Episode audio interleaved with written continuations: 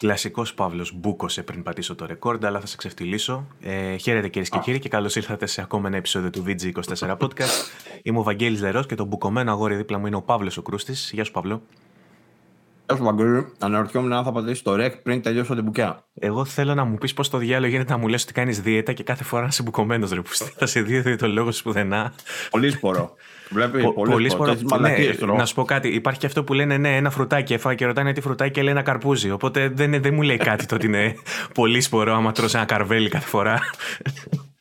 λοιπόν. Όχι το πάμε, ε, καθυστερήσαμε να τα πούμε τελικά. Είχαμε κάνει το live ε, για το event του Xbox και της Bethesda το οποίο κάποιοι απόλαυσαν στο YouTube. Όσοι δεν μας βλέπουν στο YouTube και ακούν από Spotify σίγουρα θα έχουν κάνει μαύρα μάτια να μας ακούσουν με τα μάτια. ε, και είχα πει εγώ στο live ότι μήπως, κάνουμε, μήπως κάνουμε τίποτα κανένα podcast να τα αναλύσουμε. Ο Παύλος δεν προλάβαινε γιατί είχε να φάει, ε, ενώ να δουλέψει. Ε, και έτσι δεν έγινε τίποτα σε podcast ε, εντός της εβδομάδας που πέρασε. Οπότε απολογούμαστε για, αυτή τη μικρή, για αυτό το μικρό κενό. Ελπίζω να το καλύψουμε σήμερα. Ε, να κάνουμε και κανένα σχόλιο για το Xbox εφόσον δεν το κάναμε. Απλά έτσι λίγο συνοπτικά γιατί τρέχει η επικαιρότητα. Έχουμε να πούμε πολλά πράγματα, Παύλο, και δεν ξέρω και τι άλλα μπορεί να μην υπολογίζω ότι έχεις να μου πεις, γιατί είμαστε και ένα site που έχει προβεί σε αμέτρητες αποκαλύψεις και αποκλειστικότητες το τελευταίο καιρό. Ε, δεν έχουμε κάτι. Δεν έχεις κάτι αντίστοιχο, ας πούμε. Γιατί είχαμε. Το, το βασικότερο είναι η επιβεβαίωση του remake του Part 1, το οποίο έρχομασταν εδώ και το λέγαμε εξαπανέκαθεν ότι θα γίνει αυτό το remake. Βγήκε και επίσημα ο εξελινισμός του. Έγραψε ένα άρθρο ο Βασίλης Τατσιόπουλος μέσα στη εβδομάδα ε, που το μάθαμε όλοι τέλος πάντων από την Sony ότι το Last of Us Part 1 το remake έρχεται με πλήρως εξελινισμένο περιεχόμενο, κάτι που διαφέρει και με την αρχική έκδοση. Έτσι. Ορίστε και ένα upgrade σε σχέση με την αρχική έκδοση, το remaster κιόλας. Το ότι δεν υπήρχε ελληνική γλώσσα μεταγλώτηση, δεν μιλούσαν δηλαδή ηθοποιοί με ελληνικά. Είχαμε μόνο υπότιτλους και ελληνικό μενού. Οπότε είχαμε και αυτό ως μια επιβεβαίωση έτσι, δημοσιογραφική, το δαιμόνιο Παύλος Κρούστης. Τα λέω όλα αυτά, Παύλο, γιατί με μάλωσες. Θες να λέω ότι κάνουμε δουλίτσα. Και την άλλη φορά παρεξηγήθηκες. Οπότε έρχομαι εδώ πέρα και λέω ε, ορίστε, κάνουμε δουλίτσα. Το φέρνεις πάλι δημόσια αυτό το πράγμα. Ξεφτυλιστούμε πάλι δημόσια. Μ' αρέσει αυτό το πράγμα. Ναι, η λογική, αυτό που λέει ο Βαγγέλης τώρα έχει να κάνει με το γεγονός ότι γίνεται όντως δημοσιογραφική δουλίτσα. Αλλά ο Βαγγέλης θεωρεί ότι ε, ε, θίγουμε τις πηγές μας ή κάτι τέτοιο, οπότε πήγε να το ε, να μου το μειώσει αυτό το Παύλο, πράγμα. Εγώ είπαμε, μπήκα, σε αυτόν τον χώρο, μπήκα σε αυτόν τον χώρο για να τα μαθαίνω πρώτος και να κάνω έτσι και να λέω Ναι, τα ξέρω πρώτος. Ακριβώς. Άρα τις φορές που το έχουμε το γαμίδι αυτό, γιατί δεν το παίρνεις να το Γιατί να το λέμε όμως; Τώρα την επόμενη φορά, λέω εγώ, μπορεί αυτός ο whistleblower που έχεις να μην έρθει να στο πει, γιατί λέει αυτός πάει και τα λέει. Κατάλαβες; Γι' αυτό σπάζομαι εγώ λίγο, αλλά. Ο whistleblower είναι μια χαρά, μια χαρά. Έτσι δουλεύει το πράγμα. Ο, ο hot whistleblower εντωμεταξύ αυτή τη στιγμή είναι ο Snitch, ο οποίος έχουν πέσει όλα τα φώτα της δημοσιότητας πάνω, πάνω του είναι ένα προφίλ στο Twitter. Ένα προφίλ στο Twitter, το οποίο έχει προβλέψει τα πάντα τους τελευταίους δύο μήνες. Είχε βγάλει όλη τη λίστα με τις ανακοινώσεις του State of Play. Ε, είχε, προ, είχε πει για το Persona. Είχε πει για το ε, Final Fantasy, το οποίο βέβαια παρερμηνεύτηκε από πολλούς και από εμένα. Γιατί ο τύπος είχε βάλει μια εικόνα με τον. Ε, ε, πώς λέγεται ο τύπος από το Crisis Core που επίσης παρουσιάστηκε. Πώς, λέγεται ο τύπος; Ναι, ο οποίος ξέρεις, ε, κρατάει νομίζω τον cloud και τον πηγαίνει και από πίσω φαίνεται η, η άλλη κοπέλα που επίσης δεν θυμάμαι που πουλάει τα λουλούδια, αυτή η λουλουδού τέλος πάντων που ξέμεινε από τον καρά και είναι στους δρόμους. Ναι, η Άριθ. Ε, λοιπόν. ναι, Ιερόσιλο. ε, τέλος πάντων και είχε, είχε, είχε βάλει μια τέτοια φωτογραφία και από πάνω είχε βάλει κουτάκια κόκκινο, πράσινο, μπλε και τι ήταν αυτό, τι μαλακιά ήταν ε, Και καλά, εγώ το ερμήνευσα ότι έρχεται το port τέλος πάντων σε όλες τις πλατφόρμες και αυτό βγήκα και είπα ότι μάλλον αυτό. Ναι, πρακτικά όμως ε, βγήκε το. Ε, ήταν η ανακοίνωση του PSP παιχνιδιού που θα γίνει remaster slash remake. Θα δούμε πώς θα προσδιοριστεί. Νομίζω remake θεωρείται. Ε, του Crisis Core, παιχνιδιού του PSP, που θα έρθει σε όλες τις πλατφόρμες. Ε, ενώ ταυτόχρονα. Α, για το Crisis Core, ok. Okay. Ναι, ενώ ταυτόχρονα μάθαμε ότι θα έρθει και Intergrade Edition του Final Fantasy VII Remake, δηλαδή η απόλυτη έκδοση, στο Steam, που μέχρι τώρα ήταν αποκλειστικό στο Epic. Η δική μου εικασία είναι ότι μέχρι να κυκλοφορήσει το port του PSP ε, παιχνιδιού του Crisis Core, θα έχουμε δει και ένα port του Final Fantasy VII Remake, γιατί ενώνονται κάπως. Είναι σαν prequel το Crisis Core στο Final Fantasy VII.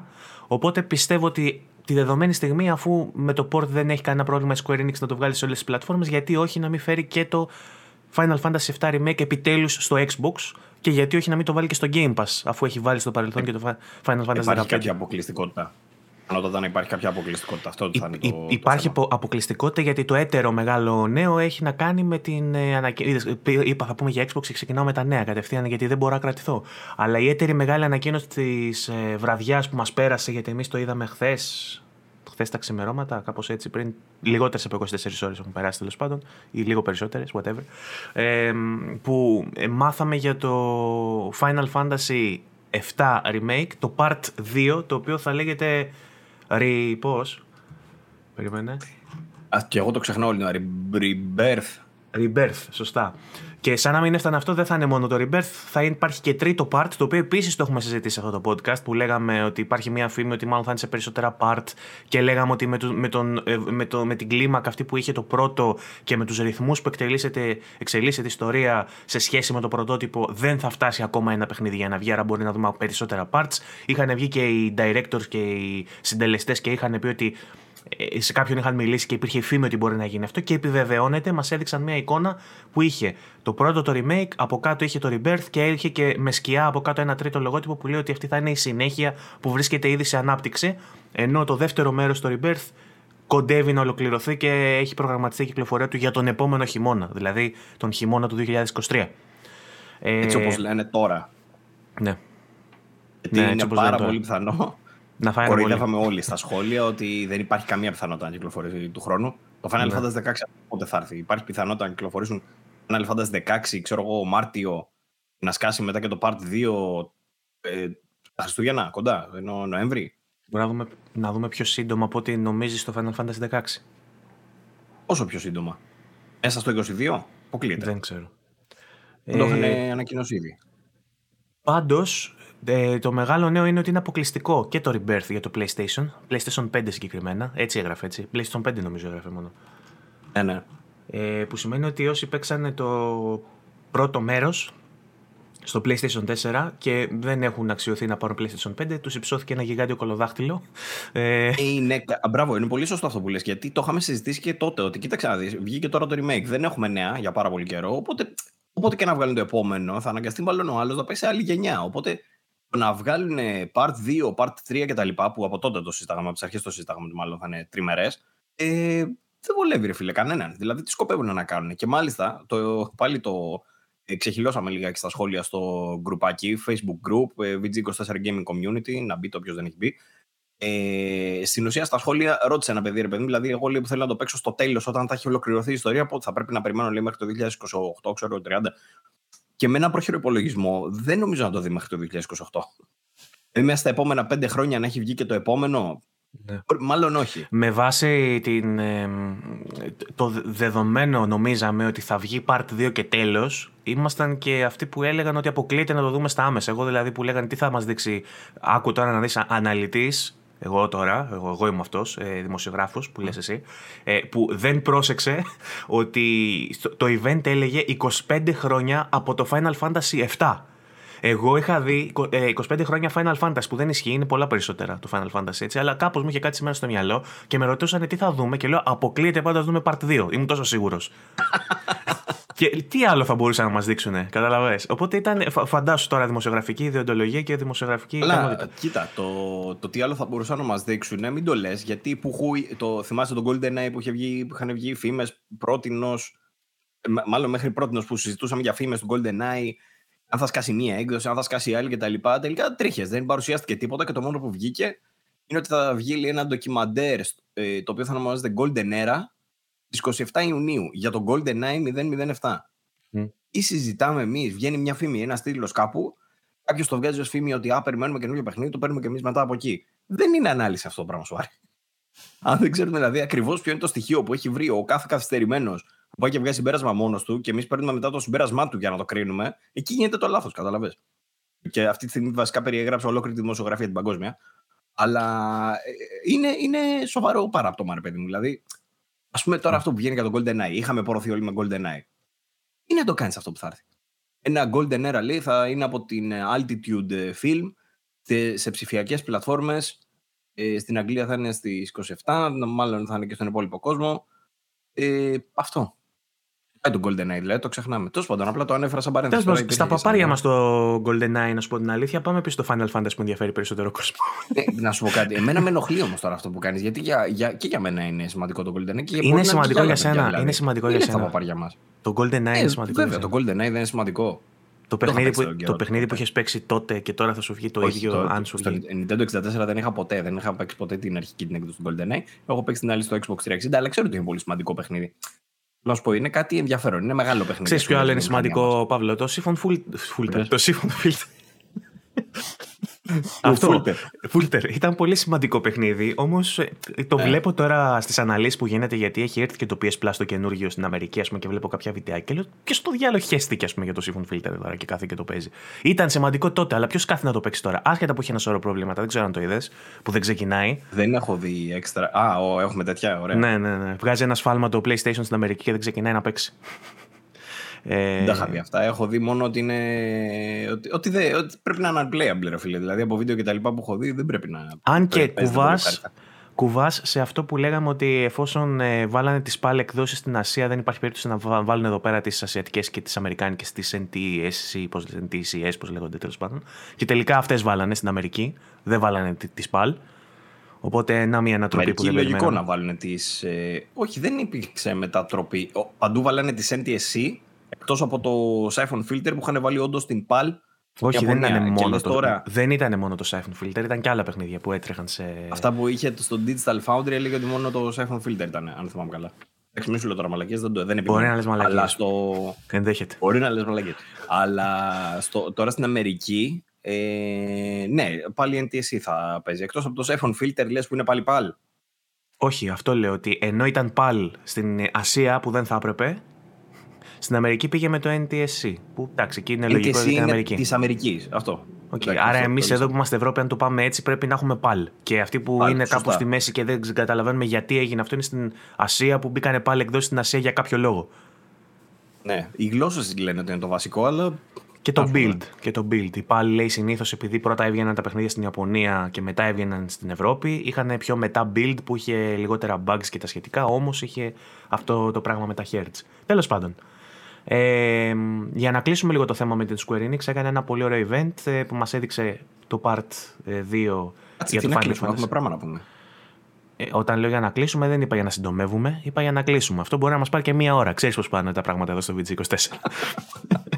είπα απλά να επιστρέψουμε για να κλείσουμε αυτό το θέμα. Ε, σιγά σιγά. Σιγά σιγά σε μια ώρα.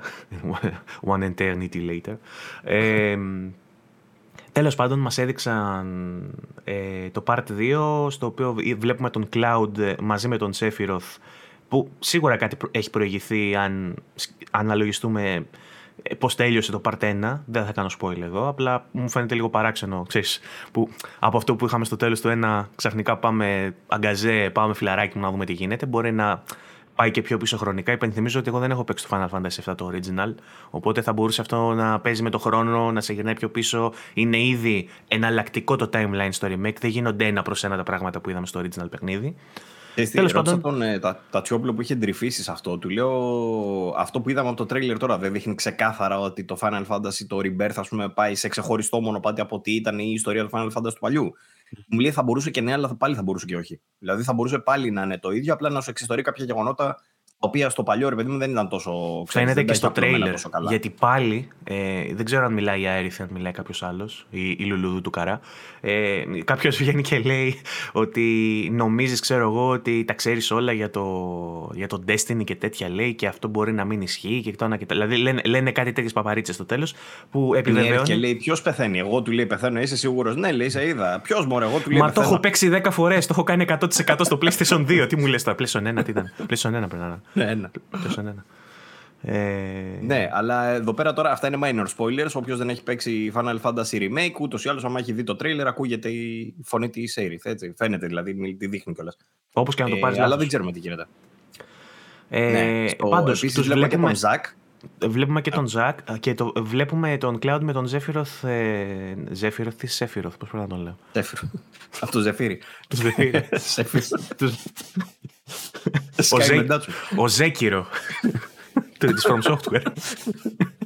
Ε, Τέλος πάντων, τους λοιπόν. βλέπουμε να προχωράνε σε μια ανοιχτή έκταση, κάτι που ενισχύει τις πιθανότητες να είναι πιο προς το open world land και μπορεί να είναι και περιορισμένου εύρους και περιορισμένης έκτασης αυτό το open world, αλλά έχουν μπροστά τους κάτι λιβάδια εκεί και προχωράνε.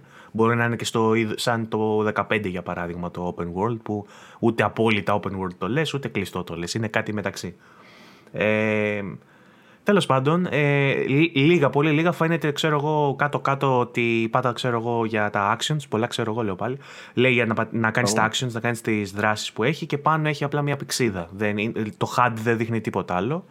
Ε, αλλά το, το, αυτό που ξέρουμε for sure, αυτό που μας ανακοίνωσαν είναι ότι έρχεται τον επόμενο χειμώνα και ότι είναι σε ανάπτυξη ένα τρίτο μέρος. Ήδη μας είπε ο director, ο παραγωγός. Άντε να δούμε. Άντε να δούμε. Γιατί η Square Enix μπορεί να σου πει ότι ετοιμάζω παιχνίδι και να μην σημαίνει τίποτα αυτό. Απλά να βγει σε 10 χρόνια κάτι, κάποιο παιχνίδι που μπορεί να έχει κάποια σχέση με την αρχική ιδέα που σου ανακοινώνει τώρα αυτός. Ε, ναι. ναι. Δεν το έχουμε δει ε... λίγες φορές αυτό το πράγμα. Το, ο Νομούρα επίσης ισχυρίζεται ότι δεν χρειάζεται να έχει παίξει και το Part 1 για να παίξει το Rebirth, ότι είναι τόσο αυτόνομο. Τι γίνεται αυτό; Ε, θα μπορούσε να γίνει αυτό. Μπορεί να σου κάνει ένα μικρό recap στην αρχή και να. Έτσι κι αλλιώς με τον τρόπο που το ανέπτυξαν το πρώτο και με τον τρόπο που στην είπαν την ιστορία είναι σαν να έχει γίνει και να μην έχει γίνει το ίδιο πράγμα είναι. Πρακτικά. Δεν είναι. Τέλος πάντων. Ε... Μπορεί να μην συμβαίνει τίποτα, ναι. Ναι. Ε, ο Cloud λέει και η παρέα του ξεκινούν ένα νέο ταξίδι σε αυτό το παιχνίδι και πιστεύω ότι οι σκηνές ε, που θα αντικρίσουν αφού φύγουν από τη Midgar θα δώσουν στους παίχτε μια φρέσκια νέα εμπειρία, είπε ο Νομούρα, ο Creative Director. Ε, Επίσης, λέει πρόσθεση, ανυπομονώ να μοιραστώ την ε, πρόθεση πίσω από την ονομασία του πρώτου τίτλου ως Remake και του δεύτερου ως Rebirth. Οπότε βλέπεις ότι και ο Νομούρα ε. κάνει hint σε αυτό. Να βάλουμε ένα στοίχημα για το πώς θα ονομάζεται το τρίτο. Remake. Δεν θα έχει πάλι το ρί, κάτι. Η Union. Η...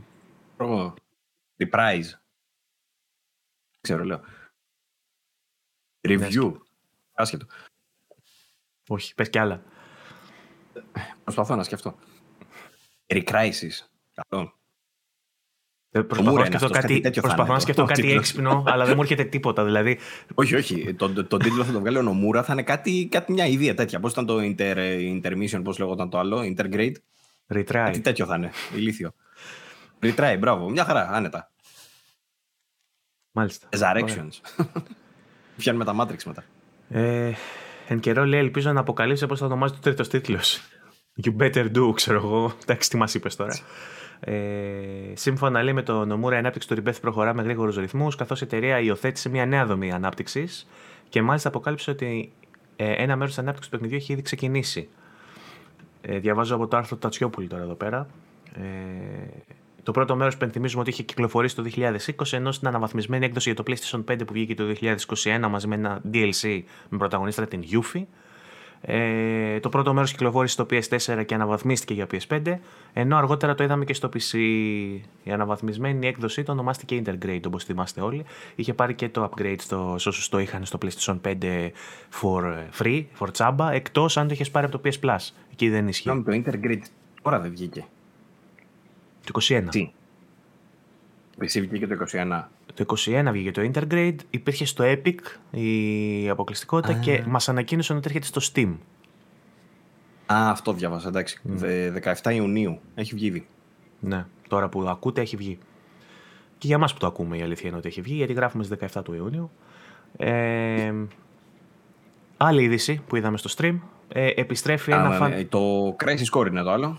Ναι, fan favorite για κάποιους. Ε, έχω δει διχασμένες απόψεις. Εδώ έχω δει κάποιους να λένε εντάξει, το θέλαν τώρα το PSP Game, ξέρω εγώ, σκουπίδι.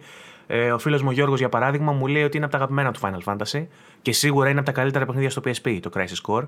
Αλλά και σαν Final Fantasy. σαν Final Fantasy νομίζω ότι διχάζει λίγο το κοινό, αν αρέσει σαν Final Fantasy, όχι γιατί είναι και από τα πιο διχασμένα κοινά το Final Fantasy. Μπορείς να, να τους βάλεις να τσακώνονται και να σου λέει να είναι πεπισμένος ότι το Final Fantasy 10 είναι το καλύτερο Final Fantasy που έχει βγει ποτέ, και ο άλλος να σου λέει ότι είναι το μεγαλύτερο σκουπίδι που έχει βγει ποτέ. είναι τέτοια η φάση μεταξύ ναι. τους. Ε, να μην θυμίσω ότι έγινε με το 15 που πολλοί λέγανε ότι δεν είναι καθόλου καλό, άλλοι το αγαπήσανε, το λατρέψανε και άλλοι λέγανε ότι είναι σκουπίδι. Τέλος πάντων, ε, είναι μια κοινότητα του Final Fantasy που έχει μεταξύ τους εσωτερικά πολλά beef. Ε, αλλά το Crisis Core ξαναλέω ότι έχει τη δική του σημασία γιατί είναι prequel για το 7, συνδέεται άμεσα. Εγώ από τα πλάνα που είδα δεν μου θυμίζει ιδιαίτερα PSP Game γιατί το, το πολλοί αναφέρονται σε αυτό σαν ε, remaster, αλλά μάλλον remake το κόβω με τη μηχανή του 7. Ξέρεις τι, είναι, ναι, μάλλον remake το κόβω κι εγώ, απλά ενδεχομένως, φαίνεται ίσως από κάποια animations ή κάτι τέτοιο και κάποιες σκηνές που έχω βλέπω τώρα τη μάχη, ας πούμε, που πολεμάει ένα μεγάλο ρομπότ, φαίνεται ότι δεν είναι τωρινός τίτλος και ότι κάτι έχει παιχτεί. Αλλά από την άλλη φαίνεται, αν είναι remaster, είναι σίγουρα από τα πιο όμορφα remaster που έχουμε δει. Κάπως έτσι. Yeah. Μοντέλα σίγουρα είναι ξαναδουλεμένα, σίγουρα. Το έχεις παίξει αυτό; Ξαναδουλεμένα. Όχι, όχι. Δεν είχα καμία επαφή με τα Final Fantasy. Γενικά δεν είμαι του, της σειράς.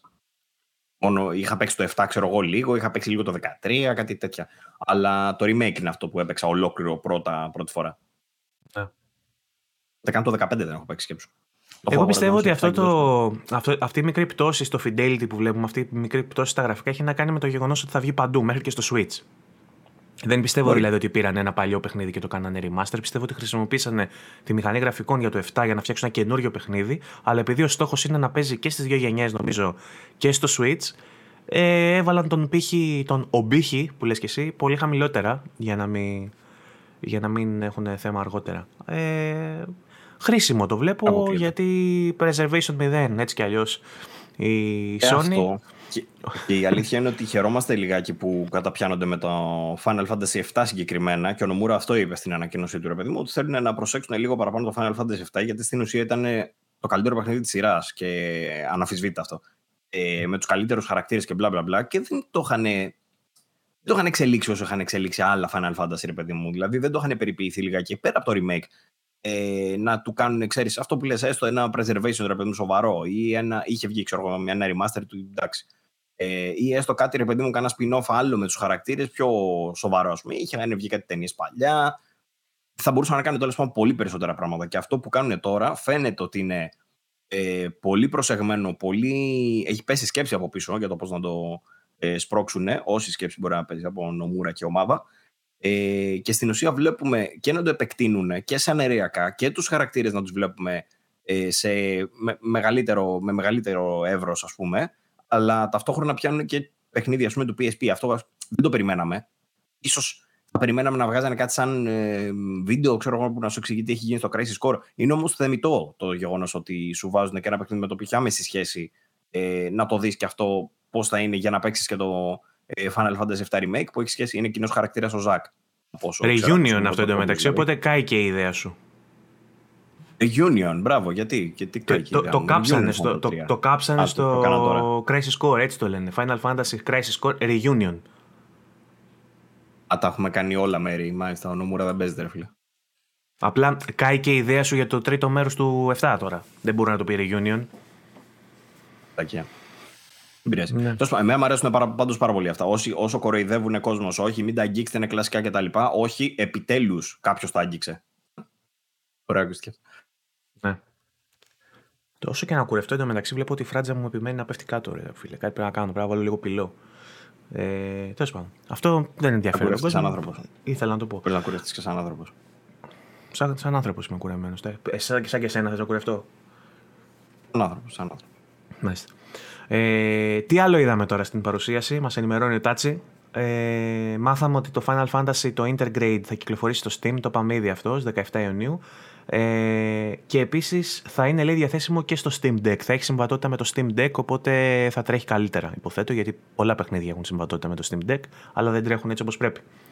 Παρουσιάστηκαν επίσης, λέει, νέες προσθήκες για τα Battle Royale, για το Battle Royale που βασίζεται στο Final Fantasy VII και κυκλοφορεί στα κινητά, το The ναι, First Soldier, καθώς έρχεται η τρίτη σεζόν του. Επίσης, λέει, είδαμε περισσότερα για το Ever Crisis, μια νέα έκδοση του Final Fantasy VII για κινητά.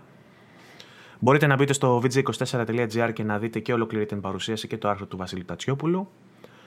Ε, τώρα, ε, το καλοκαίρι λέει το 2023 διαβάζω εδώ και θυμάμαι για το Final Fantasy 16 ότι είναι προγραμματισμένη η κυκλοφορία. Οπότε έχουμε τώρα καλοκαίρι που λες και εσύ το Final Fantasy 16 και χειμώνα το ναι, Final Fantasy 7 Remake. Το είδαμε τώρα στο, ναι.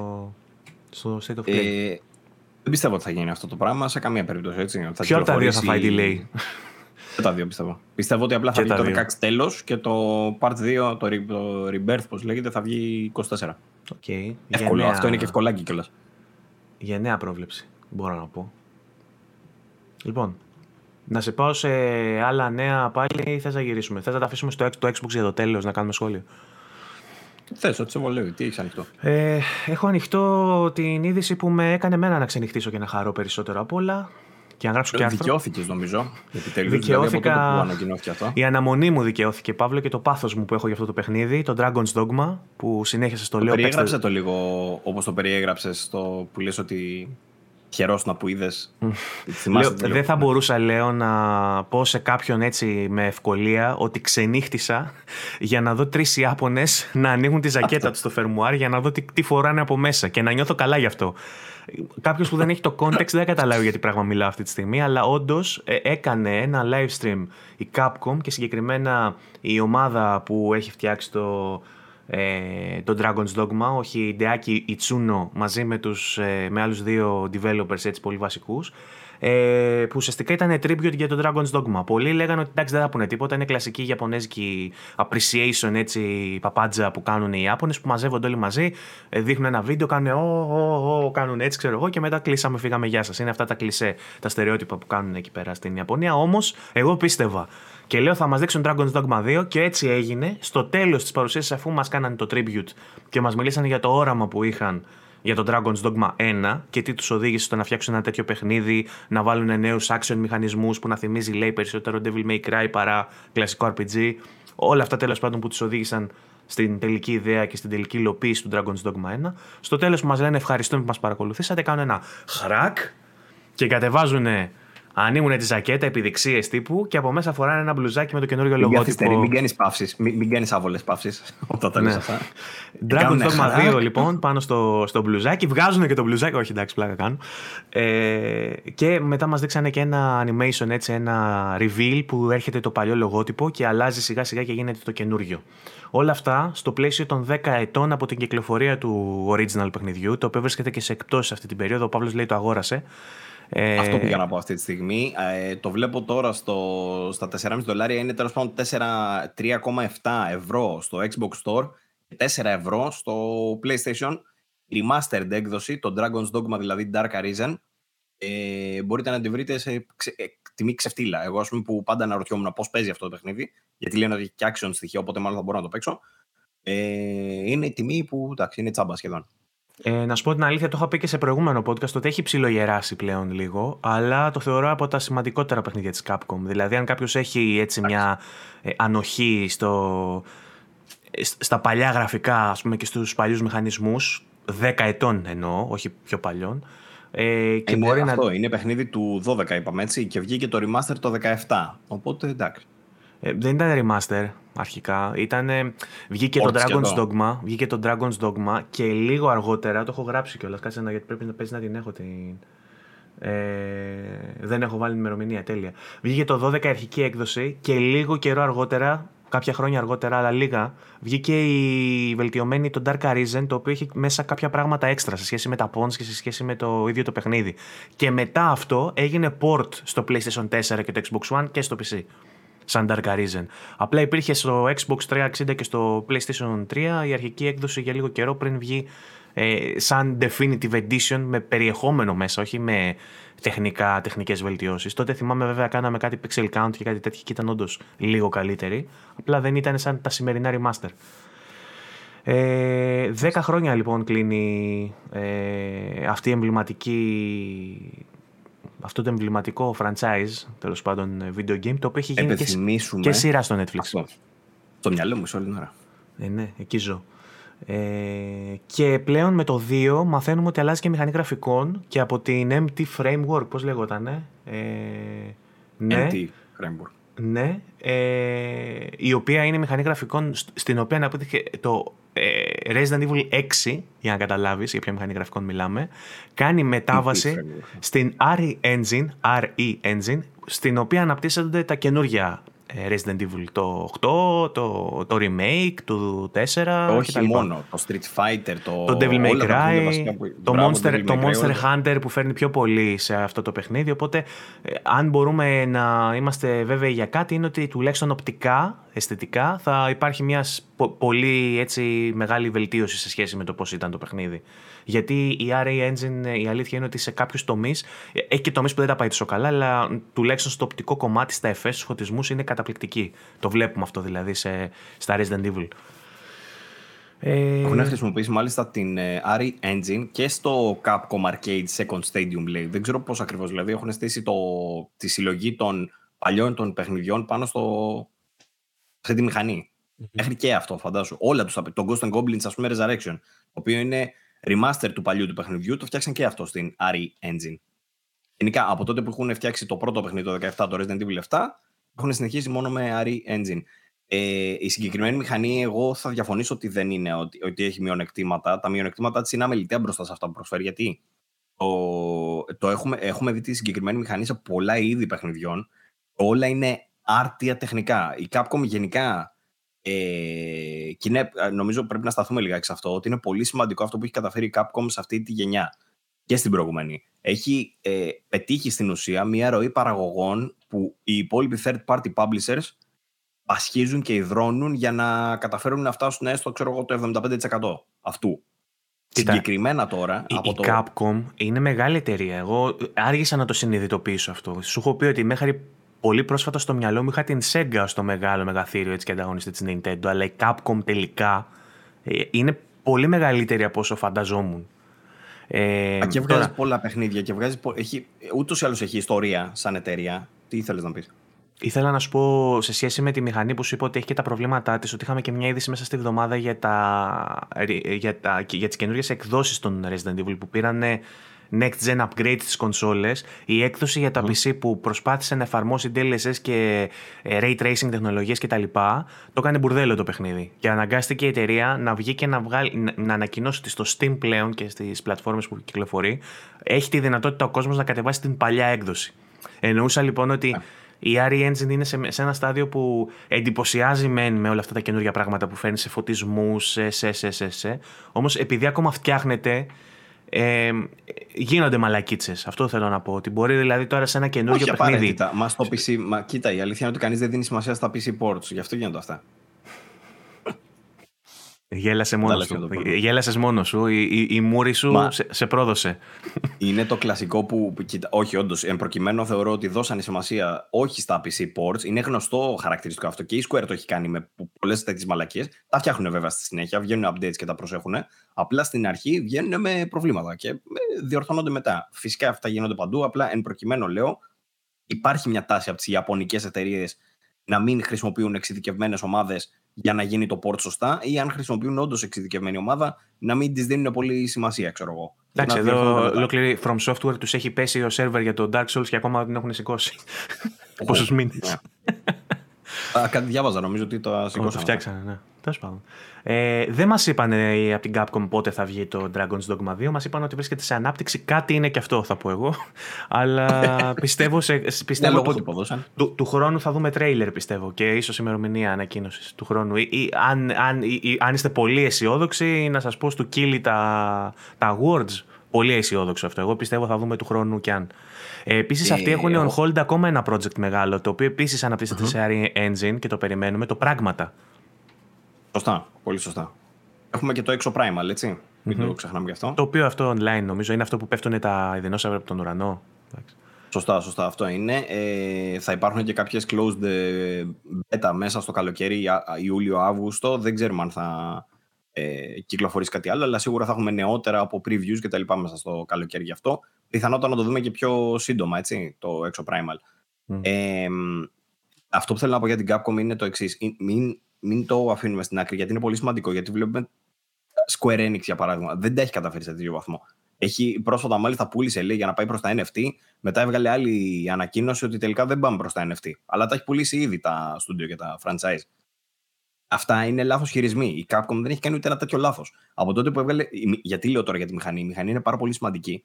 Γιατί είναι αυτή που τους βοήθησε με την τεχνολογία να φτιάξουν τα παιχνίδια που θέλουν Μάλιστα να πετύχουν και το σωστό το αποτέλεσμα. Να είναι ναι. έτσι όπως πρέπει τα παιχνίδια για να κάνουν και τις πωλήσεις, για να τους έρχεται και στο budget που θέλουν. Γιατί δεν είναι ότι κάνουν τίποτα τρελές πωλήσεις. Για παράδειγμα, Resident Evil το Village νομίζω πρόσφατα ανακοίνωσαν ότι πέρασε τα 10 εκατομμύρια ή τα 6, ούτε που θυμάμαι τώρα. Ε, αλλά είναι ικανοποιημένοι με, τέτοιες, ε, ε, με τέτοιους αριθμούς. Δηλαδή κάνει 5-6 εκατομμύρια το κάθε Resident Evil και αυτή είναι full ok. Δεν είναι σαν τη Square Enix που βγάζει ένα Tomb Raider, κάνει 10 εκατομμύρια και σου λέει δεν έκανε τις πωλήσεις που θέλαμε. Ναι, δεν έκανε τις πωλήσεις γιατί ε, εσείς είχατε ένα budget α και περιμένατε να βγάλει τα λεφτά του σε τόσες φορές. Εγώ πιστεύω ότι είναι η, μια η πολύ, θα πολύ πιο φτηνά. πολύ μυαλωμένη στρατηγική, την οποία έκατσαν πριν κάποια χρόνια και είπαν ότι θέλουμε να φτιάξουμε μια καινούργια μηχανή γραφικών με σκοπό να είναι πιο εύκολη για τους developers η εισαγωγή των assets από παλιότερα παιχνίδια. Και να μπορεί να γίνει η διαχείρισή τους και να μπορούμε να, να κάνουμε ωραία remakes. Και το οργάνωσαν αυτό, έκαναν έτσι ένα και οργανόγραμμα και χρονοδιάγραμμα ε, για τη δουλειά αυτή και τους έχει πετύχει, τους έχει πάει πάρα πολύ καλά και έχουν βγάλει και μερικά από τα καλύτερα παραδείγματα remake παιχνιδιών, από τα πιο θεμητά αν θες, remakes που δεν μπορούμε να τους ε, καταλογίσουμε και τίποτα και καλά κάνανε και είναι χρήσιμο που κυκλοφορούν. Τώρα, από εκεί και πέρα, επειδή μιλάμε για Capcom και Resident Evil, να σου πω ότι είχαμε και ένα stream σε σχέση με το Resident Evil, το οποίο ήταν πιο πριν, προηγήθηκε, αλλά δεν το έχουμε σχολιάσει σε podcast, οπότε μπορούμε να μιλήσουμε και γι' αυτό ε, στο οποίο ε, stream μας έδειξε DLC για Resident Evil ε, και το Village ε, και και άλλες πληροφορίες τέλος πάντων θα τα πούμε στη συνέχεια ξεκινώντας να πούμε ότι έρχεται ένα ε, DLC με, με playable χαρακτήρες ε, από το Village. Μπορείς να παίξεις δηλαδή σαν Lady Dimitrescu κάτι τέτοιο κατάλαβα. Το είδες εσύ αυτό; Είμαι, θα, θα, θα, θα, θα στα πω. Το Resident Evil το DLC πρόσεξε η, η εταιρεία βγάζει στις 21 Οκτώβρη νομίζω, 27 Οκτώβρη, κάτι τέτοιο τέλος πάντων στον Οκτώβρη, ε, την ε, Gold Edition του Resident Evil Village. αν θυμάστε καλά, είχε βγει μια Gold Edition και για το Resident Evil 7 που, που συμπεριλάμβανε στην ουσία όλα τα DLC που έχουν κυκλοφορήσει τότε για το, εκείνο το παιχνίδι. Η Gold Edition, από ό,τι φαίνεται, συμπεριλαμβάνει τη βασική την έκδοση μαζί με το Reverse, στην ουσία το, το online παιχνίδι, το spin-off που το περιμέναμε την ε, προηγούμενη χρονιά δεν βγήκε ποτέ, θα βγει και αυτό τώρα μαζί. Αυτό είναι το ε, online του, έτσι; Ναι, ναι, ναι. 28 ε, Οκτωβρίου. να επιβεβαιώσω, είναι 28 Οκτωβρίου, την ίδια μέρα που βγαίνει και το Modern Warfare 2, Παύλο. Θα έχεις να κάνεις μια επιλογή εκείνη τη μέρα. Πολύ καλό. Ε, αλλά το βασικό κομμάτι του DLC θα είναι το story DLC του, το οποίο θα ασχολείται με την Rose. Δεν θα πω παραπάνω για να μην σποιλάρουμε όσους δεν έχουν παίξει το Village ακόμα. Ε, και μια μεγάλη αλλαγή που έρχεται, Shadows of Rose θα λέγεται αυτό, ε, μια μεγάλη αλλαγή που έρχεται με αυτό το DLC είναι η προσθήκη third person mode, το οποίο έχει τρελές προεκτάσεις. Δεν είναι τόσο απλό όσο ακούγεται σε κάποια έτσι απλά. Ε, γιατί; Το third person mode δεν είναι μόνο. Καταρχήν να μιλήσουμε για το τι κάνανε για να μπει third person mode. Ε, στην ουσία έχουν προσθέσει λέει, νέα animations, εκτός από το μοντέλο του Ethan που είναι πλέον προσεγμένο κτλ. Έχουν προσθέσει και νέα animations, όχι μόνο για τον Ethan, γενικότερα για τους χαρακτήρες, για να φαίνονται σωστά και όπως πρέπει όλα. Μην, ναι. για, για παράδειγμα, όταν έρχεται ναι. η Δημητρέσκου να σε επιπηλήσει, δεν μπορεί πλέον δηλαδή. να έρχεται στο ίδιο σημείο που ερχόταν πριν. Πρέπει να έρθει διαφορετικά, να σε προσεγγίσει. Αλλιώς έτσι. Ε, και λένε κιόλας ότι το, η αλήθεια είναι ότι το third person mode κατά πάσα πιθανότητα το κάνανε για να αυξήσουν τις πωλήσεις. Αυτό το διάβασα σε όλα τα γκρουπάκια που σχολιάζανε. Γενικότερα το first person mode δεν είναι, είναι, είναι πολύ λιγότερο δημοφιλές σε σχέση με το third person και είναι κάτι το οποίο ζητούσε λίγο ο κόσμος, το ανέφερε και κάποιο με αυτό, από το Resident Evil 7. Πολλοί κόσμοι ήταν που ξενέρωσε, που πήγε σε πρώτο πρόσωπο. Όσοι το μπορούν να παίζουν. Το σονοποιήσανε, το κάνανε Sony. Ωραίο. Το κάνανε third person ναι. filmic παιχνίδι. Αυτό που θέλει ο κόσμος δηλαδή. Ε, Xboxάδες; Όσοι. Πλάκα, πλάκα. Η Sony δεν βγάζει first person. Ε. Προφανώς ε, αγγίζει ε, αυτή την. Το, το Ghostwire έβγαλε τώρα το οποίο γι' αυτό timed είναι. Α, ναι. Ε, και έβγαζε, έβγαζε και το Killzone, έβγαζε και το Resistance. Έβγαζε. Έβγαζε. Ε, το Village λοιπόν γίνεται third person. Ε, αυτό που σκέφτηκα εγώ άμεσα είναι ότι okay, πάνε να ομογενοποιήσουν στην ουσία τη σειρά. Δηλαδή, ακόμα και τα παλιά, το 2 ας πούμε, και το 3 που ήταν με άλλες κάμερες και τα λοιπά, το φέρανε over the shoulder, όπως είναι το 4 ε, και το 5 και το 6. Το 7 είναι το μόνο που έχει παραμείνει σε first person. Εγώ θα πω ότι θεωρώ ότι μετά από αυτό θα δούμε και το 7 σε third person, κατά πάσα πιθανότητα. Εμένα μου φαίνεται πάρα πολύ πιθανό τέλο πάντων, γιατί θα, πλέον θα τα έχουν όλα ε, σε αυτή τη φάση σχεδόν. Και το ότι βάλανε και το 8 σε αυτή τη φάση θεωρώ ότι είναι ναι, εκτός ότι το ζητούσε ο κόσμος κτλ. Γίνεται και για τις πωλήσεις. Δηλαδή, όταν δει ο άλλος ότι προ Village που δεν μπορούσα να το παίξω εγώ, ας πούμε, πλέον έρχεται σε third person, ok, okay, θα το παίξουμε όπως του πρέπει. Η αλήθεια είναι ότι και εγώ ανυπόμονω να το δω σε third person.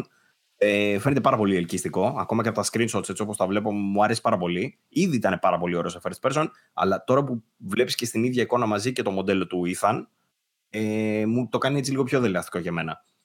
Ε, αυτό. Τώρα, στο, όσο για τους άλλους χαρακτήρες που ανέφερε, στο DLC, στην ουσία θα προσθέσει περισσότερες αποστολές στο δευτερεύον μέρος του παιχνιδιού, που είναι το Mercenaries.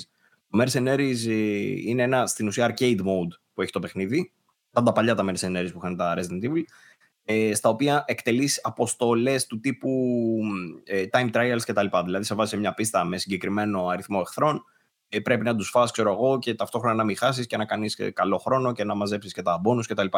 Τώρα, έχουν προσθέσει στα, θα προσθέσουν μάλλον στο Mercenaries νέες πίστες, ε, στους οποίους θα σου δίνει τον έλεγχο των Chris Redfield, του Heisenberg και της Lady Dimitrescu. Αυτοί και οι τρεις θα παίζουν διαφορετικά από ό,τι, παίζουν, από ό,τι παίζει ας πούμε, ο Ethan στις υπόλοιπες αποστολές. Συγκεκριμένα μας έδειξαν και την ε, Lady Dimitrescu ε, ότι αλλάζει λέει, πάρα πολύ το gameplay γιατί στην ουσία, όποιος δεν ξέρει, η τύπησα είναι τρία μέτρα πόσο είναι σε ύψος ε, και τους βλέπει όλους τους εχθρούς πολύ πιο μικρούς. Μπορεί να τους πιάνει, μπορεί να τους αρπάζει, να τους πετάει. Έχει τέτοια σκηνικά. Οπότε αλλάζει αρκετά και το gameplay. Ε, αυτό μετά έχει γράψει κάτι spoiler εδώ πέρα που τη βλέπω ο Τατσιόπουλος. Ε, και το τελευταίο που έχουμε να συζητήσουμε είναι λίγο αυτό που. Γίτσες. Yeah. Ε, είναι αυτό που ανέφερες και εσύ πριν με τα updates των ε, Resident Evil 2, 3 και 7. Εγώ μπορώ να σου πω ότι δοκίμασα το Resident Evil το 2 και ότι πήγα να δοκιμάσω και το 7, το οποίο το έχω σε δισκάκι, αλλά βαριόμουν να το φέρω. Λέω ούτως ή άλλως το έχω από το PS Plus. Κατεβάζω το update. Έλα όμως που Smart Delivery δεν υπάρχει στο PS5. Εδώ είναι το πρόβλημα αυτό, έτσι. Δηλαδή, ε, κάθε φορά το συζητάμε ότι είναι πάρα πολύ σημαντικό το Smart Delivery. Ορίστε που θα χρησιμεύε. Δεν υπάρχει τώρα. Ε, η συγκεκριμένη έκδοση από το PS Plus για το Resident Evil 7 δεν δίνει δώρο την PS5 έκδοση είναι αναβαθμισμένη. Ε, Συνεπώς θα χρειαστείτε ή να το έχετε αγορασμένο κανονικά, που εντάξει είναι φτηνό. Δηλαδή, ακόμα και τώρα νομίζω η Gold Edition έχει γύρω στα 20 ευρώ, ή να το έχετε σε δισκάκι πάλι αγορασμένο κτλ. Ε, Τέλος πάντων, οπότε βρήκα το Resident Evil το 2 που το είχα για δισκάκι στο Xbox, το έβαλα ε, και είδα τις ε, βελτιώσεις. Στην ουσία προσφέρει τρία modes. Ε, ένα normal όπως το λέει, ένα ray tracing και ένα high frame rate. High frame rate στην ουσία παίζει στα 120 fps 4K, θα το σημειώσουμε αυτό, native 4K στο Xbox Series X, 120. Βέβαια θα μου πεις παιχνίδι προηγούμενης γενιάς. Ναι, ok. Okay. Ε, ε, το Ray Tracing Mode και το απλό στοχεύουν στα 60. Το Ray Tracing Mode, αν δεν κάνω λάθος, πέφτει λίγο παρακάτω, αλλά λένε ότι είναι αρκετά σημαντικές οι διαφορές. Uh, ray tracing, γιατί έχεις τις αντανακλάσεις όπως πρέπει, επειδή το, η μηχανή, ας πούμε, η RE Engine που, που είπες πριν για μειονεκτήματα, ένα από τα βασικά της μειονεκτήματα είναι κάτι που κάνει με το, με το occlusion, την ομίχλη, ξέρω εγώ κιόλας, όταν τη βλέπεις λίγο απομακρυσμένη και θα πρέπει να περάσει μέσα από. να δεις διάθελα τέλος πάντων μέσα από κάποιο χαρακτήρα, αρχίζει και πιξελιάζει. Αυτό το πράγμα τώρα ε, σε αντανάκλαση που φαινόταν, φαινόταν έσχος. Φαινόταν όταν το βλέπεις δηλαδή και γυάλιζε κάπου αυτό το πράγμα, δεν φαινόταν καλά. Ε, εδώ πέρα βλέπουμε σε όσα σημεία είδα, γιατί είδα κάτι συγκριτικά που έχουν βγει στο YouTube ε, λέει ότι είναι πάρα πολύ βελτιωμένα αυτά τα πράγματα. Θα γίνει ray tracing αυτό, ας πούμε; Ε, είναι, είναι ray tracing. Τα, δεν, δεν ήταν, δεν ήταν, δεν έγινε. Αυτό. Ήταν, ναι. Νέες εκδόσεις προσφέρουν ray tracing και είναι και σε σκιάσεις ε, και σε τέτοιου τύπου, νομίζω ray tracing occlusion ή κάτι τέτοιο, κάπως έτσι πρέπει να λέγεται αυτό. Ε, είδα διαφορές τέλος πάντων στα βίντεο που πρόσεξα. Εγώ με το μάτι δεν κατάφερα να δω τίποτα τρελό. Εντάξει, έχω και χρόνια να το παίξω. Οπότε την τελευταία φορά που το είχα παίξει το Χαουάου το μυαλό μου από το 17, το Resident Evil το 2. Αλλά και τώρα έτσι όπως το είδα, τούμπανο. Η χρόνη φόρτωσης πλέον είναι αμεληταίη, που είχε κάποιους. Ε, ε, ήταν, ξέρω εγώ, σε... δεν ήταν αμεληταίη τέλος πάντων. Ε, οπότε πολύ ωραία αυτή η ανακοίνωση που σου λέει πάρε μπαμ, κάνουμε την ανακοίνωση, πάρτε και τα τρία updates για να έχετε να παίζετε. Ωραίο αυτό. Γενικά η Capcom θα έλεγα και νομίζω είναι και πασιφανές φέτος για την Not E3 όπως την ονομάζουν ήταν νικητής μακράν. Δηλαδή αυτά που έκανε η Capcom δεν τα είδαμε από καμία άλλη εταιρεία. Καμία. Ναι. Εντάξει, ήταν η και εκπλήξεις και AAA και DLC και πάρτα όλα. Street Fighter, στα μεγάλα της franchise νέα παιχνίδια. Πλούσιο, πολύ πλούσιο πρόγραμμα. Είναι στα ντουζίνια της. Μπράβο της λοιπόν της ε, Capcom, good job. Ε, είναι, είναι παράδειγμα προς μίμηση για τις άλλες εταιρείες βασικά, έτσι όπως δουλεύει. Να πούμε ότι περιμένουμε και PSVR 2 που θα παίζεται και στο PSVR 2. Δεν ξέρω αν το είπες μέσα στα όλα αυτά που έλεγες. Δεν το πάω, όχι. Το ήταν από το προηγούμενο. Οπότε συν ένα. Δηλαδή θα βγει και PSVR 2 και ένα από τα καλύτερα παιχνίδια θα είναι το Resident Evil, υποθέτω. Στο VR 2. Για αρχή τουλάχιστον, έτσι. Γιατί μετά μπορεί να δούμε και άλλα παιχνίδια. Ε, αυτά με Capcom. Τώρα, ε, έσκασε μια είδηση leak την οποία έγραψε στο VG και θέλω να την αναφέρω για το PlayStation. Ε, οι οποίες έρχονται από έναν άλλον τύπο που έχει λικάρει αρκετά πράγματα τελευταία, τον Tom Henderson. Ε, έχει βγάλει πολλά legit πράγματα, οπότε τον ψιλοακούμε. Ε, ο, με τον οποίο ήρθε σε επικοινωνία μια πηγή που ξέρει πράγματα, μάλλον από τη Sony μέσα και το είπε ότι ετοιμάζεται καινούριο χειριστήριο. Ένα DualSense Pro το ονόμασα εγώ. ε, ή έτσι όπως το είπε η πηγή PlayStation 5 Pro Controller.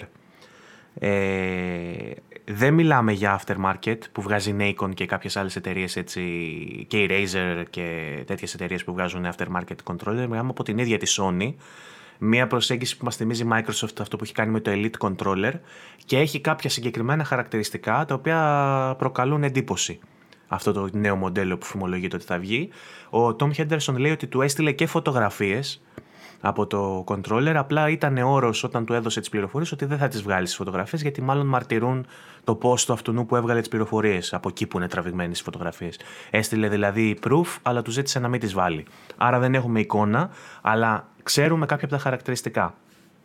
Ε, οι φήμες να πω λένε ότι θα δούμε άμεσα ανακοίνωση. Μπορεί μέσα στη χρονιά, μπορεί και νωρίτερα, μέσα στον επόμενο ένα-δύο μήνες, να δούμε ανακοίνωση από την Sony για αυτό το περιφερειακό. Και μάλιστα ε, συνδυάζοντας τις φήμες με το leak, το leak μάλλον με άλλες φήμες που υπάρχουν, που λένε ότι η Sony σύντομα θα κανονίσει ένα τύπο keynote για να δείξει hardware και δεν ξέρουμε αν αυτό θα είναι για το PSVR 2 ή αν θα είναι για το Pro Controller ή οτιδήποτε άλλο. Απλά υπάρχουν φήμες που λένε ότι σύντομα θα ανακοινώσει event που θα δείξει hardware. Ε, και εσύ κάτι σχετικό έκανες, απλά νομίζω δεν ξέρω αν μπορείς να το πεις. Ήταν για άλλο πράγμα, αλλά πήγες και εσύ και σου έδειξαν πράγματα και ήταν, τελ... όχι, ακόμα, ναι. ε, ήταν τελικά για κάτι άλλο, άσχετο. Απλά είχαμε κι εμείς αντίστοιχη πρόσκληση, άρα γίνονται πράγματα από τη Sony. Ε, οπότε θα, θα έχουμε άμεσα εξελίξεις και θα μάθουμε για αυτό το καινούριο χειριστήριο, λέει η φήμη. Και τώρα να πούμε ποια είναι αυτά τα χαρακτηριστικά που το διαχωρίζουν από τα υπόλοιπα. Έχει αποσπούμενα μέρη. Θα μου πείτε so what; Και το Elite Controller έχει αποσπούμενα μέρη, βγαίνουν τα αναλογικά. Αλλά βγάζεις το καπάκι από το αναλογικό για να βάλεις ένα άλλο που είναι πιο ψηλό, για να σε βολέψει το χέρι. Δεν βγαίνει ολόκληρο το κομμάτι στη συγκεκριμένη περίπτωση λέει ότι θα μπορείς να βγάλει ολόκληρο το μηχανισμό. Θα ξεκουμπώνει δηλαδή πάνω από την πλακέτα ολόκληρος ο μηχανισμός, ε, ο αναλογικός.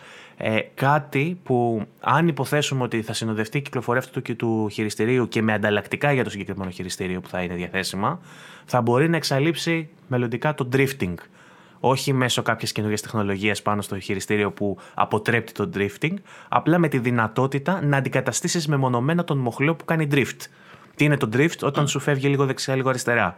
Το παθαίνουν πάρα πολύ σε όλες τις κονσόλες. Απλά είναι λίγο πιο διαδεδομένο στο Switch και μετά στο DualSense. Έχει τύχει να δω και άτομο με Xbox controller να το παθαίνει, αλλά είναι πολύ πιο σπάνιο στο Xbox για κάποιο λόγο. Εμένα μου έκανε εντύπωση, διάβασα το στεργείο που λέει ότι έχει αλλάξει τρία χειριστήρια και τα τρία του έχουν drift. Mm. Ε, τέτοιο ποσοστό, ας πούμε, για drift τόσο στο DualSense δεν είχα ξαναπεί. Ε, το είχαν πει και σε φίλο μου που πήγε στην Κόμετρον και του είπε υπάλληλος εκεί που άλλαζε τα χειριστήρια ότι πω, πω δεν, δεν μπορώ, έχω βαρεθεί να αλλάζω χειριστήρια. Έχουμε τεράστιο πρόβλημα με αυτό. Ε, το, το είπε και ο υπάλληλος. Ε, δεν, είναι, δεν σταματάνε εκεί όμως τα, τα features. Ε, θα είναι αποσπόμενα και τα grip pads. Τα grip pads είναι ουσιαστικά στο πίσω μέρος του χειριστηρίου εκεί που αγκαλιάζει Έχω χειριστήριο εδώ να σας δείξω. Δεν έχω κοντά μου. Ε, από πίσω από το χειριστήριο που πιάνεις, που ακουμπούν τα χέρια σου, συνήθως είναι σαγρέ. Και στο Xbox είναι σαγρέ η επιφάνεια και στο PlayStation λίγο που έχει τα σηματάκια ας πούμε το, το κύκλο, τετράγωνο, τρίγωνο και αυτά αλλά είναι πολύ μικρά. Σε αυτό θα είναι πιο σαγρέ γιατί είναι, απευθύνεται προφανώς σε προ παίχτες, επαγγελματίες παίχτες και σε πιο νης κοινό, σε ελιτιστές. Ε, οπότε το grip θα είναι πιο έντονο και θα μπορεί να βγει αυτό και να μπει κάποιο άλλο. Ενδεχομένως θα μπορεί να έχει λαστιχένιο, να έχει ένα μες πιο σαγρέ επιφάνεια, να αλλάξει τα χρώματα. Κάτι τέτοιο υποθέτω ότι θα γίνεται. Και το τρίτο χαρακτηριστικό που προκαλεί εντύπωση είναι το stop στις σκανδάλες. Ότι θα έχει μηχανισμό για stop στις σκανδάλες, ούτως ώστε να μην φθύρονται από το έντονο πάτημα τα adaptive triggers που έχουμε ένα τέτοιο θέμα. Δηλαδή, αν δεν σου πάθει drifting το χειριστήριο, ναι, ναι, θα σου πάθει αυτό με τις σκανδάλες που επειδή το πιέζεις πάρα πολύ ε, τον μηχανισμό που έχει με τα adaptive triggers, χαλαρώνει αυτό και πατιούνται οι σκανδάλες ε, μετά πολύ πιο εύκολα σαν να μπαίνουν μέσα. Ε, θα υπάρχει ένας μηχανισμός για stop plate σκανδάλης η οποία και θα, θα προλαμβάνει τη φθορά και εφόσον υπάρξει φθορά δεν θα βγαίνει άχρηστο το χειριστήριο να πατιέται μόνο το trigger. Κάτι τέτοιο υποθέτω ότι θα γίνει. Ε, τι άλλο; Υπάρχουν κουμπάκια, λέει, στο, στα αποσπούμενα μέρη. Δηλαδή θα υπάρχει κουμπάκι δίπλα εκεί πέρα στο αναλογικό που θα το πατάς και θα βγαίνει. Ε, ενώ περιμένουμε ανακοίνωση άμεσα. Αυτό, αυτά έχω βρει μόνος ως ε, φήμες. Εννοείται πως αν έχουμε κάποιο νέο εκ των έσω ή και όχι μόνο, ή και όχι, και εκ των έσω και εκ των έξω, θα έρθουμε να επιβεβαιώσουμε ή να απορρίψουμε τη φήμη, αλλά σας είπα ότι ο συγκεκριμένος έχει μέχρι στιγμής βγάλει πολλά πράγματα, θεωρείται έμπιστος τη δεδομένη χρονική στιγμή και είμαστε σε μια φάση που οι leakers δίνουν και παίρνουν. Δεν ξέρω τι θα γίνει με αυτό. Είναι ένα θέμα. Πώς θα τους σιωπήσουν, ποιος θα τους τσιμεντώσει. Αλλά έχουν, ε, πραγματικά, δηλαδή ο άλλος ο Snitch έβγαλε όλες τις μεγάλες όλες μεγάλες ανακοινώσεις, τις έβγαλε. δεν, δεν άφησε κάτι. Και μετά μου λες εμένα για το λάστο, καταλάβεις. Ποιος θα πειραχτεί, ρε, τι είναι αυτά; Φτιάξε και εσύ ένα προφίλ Snitch. το, το καρφί, the καρφί. Και, και βγει στο Twitter και κάνει χαμό. Εγώ μπήκα στο TikTok τώρα, στο έχω πει αυτό. Στο είπα, στο είπα χθες. Να μπω κι εγώ. Που... Ναι. Έχει μπει και ο Παύλος, απλά δεν, νομίζω δεν έχεις δημόσιο προφίλ. Εγώ το έκανα δημόσιο και έχω αρχίσει και ανεβάζω βιντεάκια. Έχω αρχίσει και ανεβάζω βιντεάκια. Αυτό το Indie Gems ξεκίνησα για καινούργια σειρά στο YouTube να πω εδώ στον κόσμο. που ανεβάζω, ανεβάζω indie παιχνίδια, μικρά δίλεπτα βιντεάκια με προτάσεις μου για indie παιχνίδια. Και αυτά τα indie παιχνίδια, τα δίλεπτα τα βιντεάκια τους, τα ανεβάζω και στο TikTok πλέον και μπορώ να σου πω ότι χθες που μιλήσαμε είχε 100 προβολές για παράδειγμα και σήμερα που ξύπνησε είχε 600-800 μέσα σε δύο μέρες. Όχι, δεν το λέω για αυτό. Το λέω για να καταλάβεις που πού καταναλώνεται αυτό το περιεχόμενο. Γιατί στο YouTube έχει 200 προβολές για παράδειγμα και στο TikTok έχει 800. Οπότε... Ναι, έβλεπα έναν που βοηθούσε και καλά influencer μια διαφήμιση που μου πετάχθηκε και λέει ότι το TikTok γενικά δείχνει βίντεο ε, ακόμα και αν δεν έχεις ακολούθου. Ακολούθους, ναι, δεν είναι φίλος, αυτό είναι γεγονός είναι αυτό. Ισχύει. Άμα το έχεις ανοιχτό το ναι. προφίλ σου, ναι. Οπότε ίσως πρέπει να ανοίξουμε, φίλε Παύλο, και προς τα εκεί τα απλοκάμια μας. Ε, και η πρώτη φυσική αντίδραση είναι κα...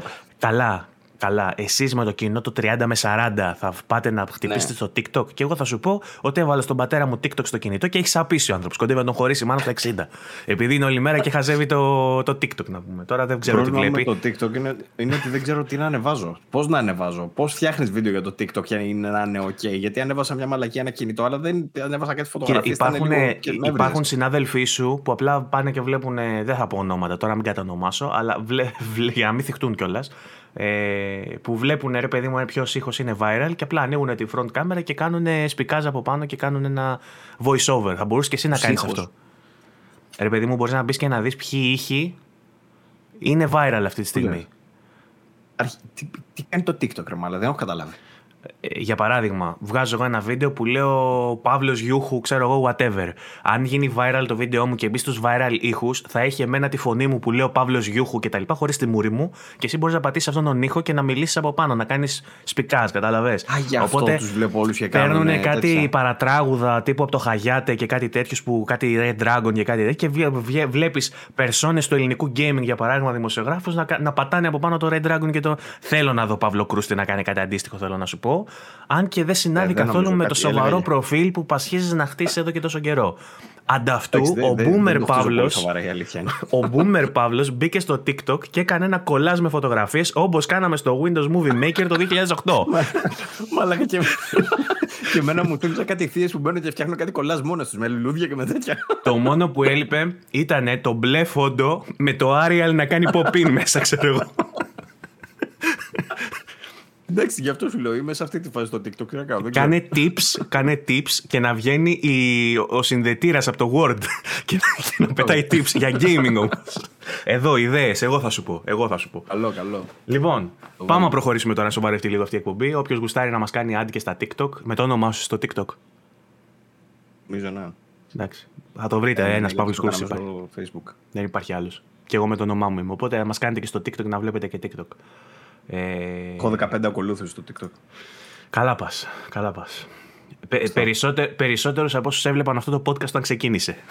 Και εκεί τα που φτάσαμε. Λοιπόν, εντάξει.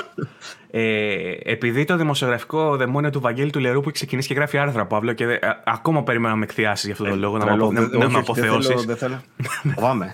ναι. Φοβάμαι να τα αγγίξω, δουλεύει. Το αφήνω. Ακόμα μία διαρροή που έβγαλα ε, έχει να κάνει με το Ravenbound. Τι είναι το Ravenbound, θα μου πει, Είναι το καινούριο παιχνίδι τη Avalanche. Avalanche. Avalanche. Και τη ε, Avalanche Studios ή Avalanche. Υπάρχουν δύο. Υπάρχει η Avalanche Studios και η Avalanche Software.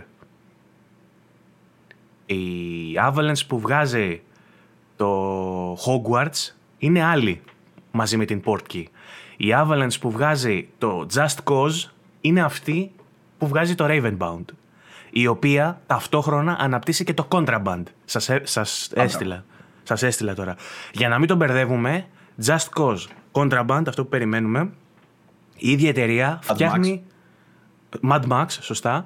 Η ίδια εταιρεία φτιάχνει ακόμα ένα παιχνίδι, ένα RPG, το οποίο δεν έχει ανακοινώσει ακόμα και λέγεται Ravenbound.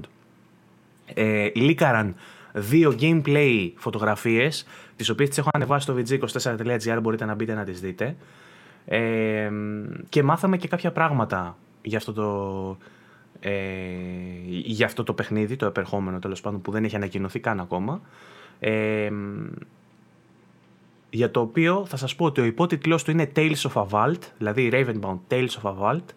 Ε, είναι roguelike, δηλαδή κάθε φορά που πεθαίνεις ξεκινάς από την αρχή, τρίτου προσώπου, τοποθετημένο σε μεσαιωνικό setting, ενώ η αποστολή μας είναι να απελευθερώσουμε τα εδάφη, τα εδάφη μας από τους εισβολείς που έχουν μπει να τα καταλάβουν, έχοντας το ρόλο ενός σωτήρα τέλος πάντων, του, του, όχι μεσία, μεσία θα έλεγα, του σωτήρα, του σωτήρα μας, κάνουμε το σταυρό μας εδώ τώρα. Λοιπόν, ε, θα έχουμε λέει επίσης την δυνατότητα να μεταμορφωνόμαστε σε κοράκι. Αυτό θα θυμίζει Assassin's Creed. Που μπορούσαμε και με σαν Eivor να μεταμορφωθούμε σε κοράκι.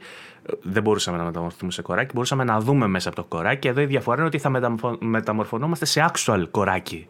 Δηλαδή θα κάνουμε κρά, κρά. Πώς έκανε ο άλλος, θέλω το γουνάκι. δηλαδή θα μεταφέρουμε φέρετρα.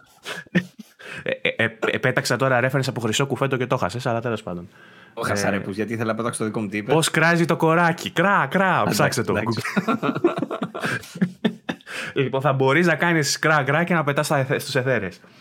Ε, τι άλλο; Κάθε φορά λέει, που πεθαίνουμε θα πρέπει να επιλέξουμε καινούριο vessel. Αυτό θυμίζει λίγο το. Πώς λέγονταν εκείνο το Souls Like.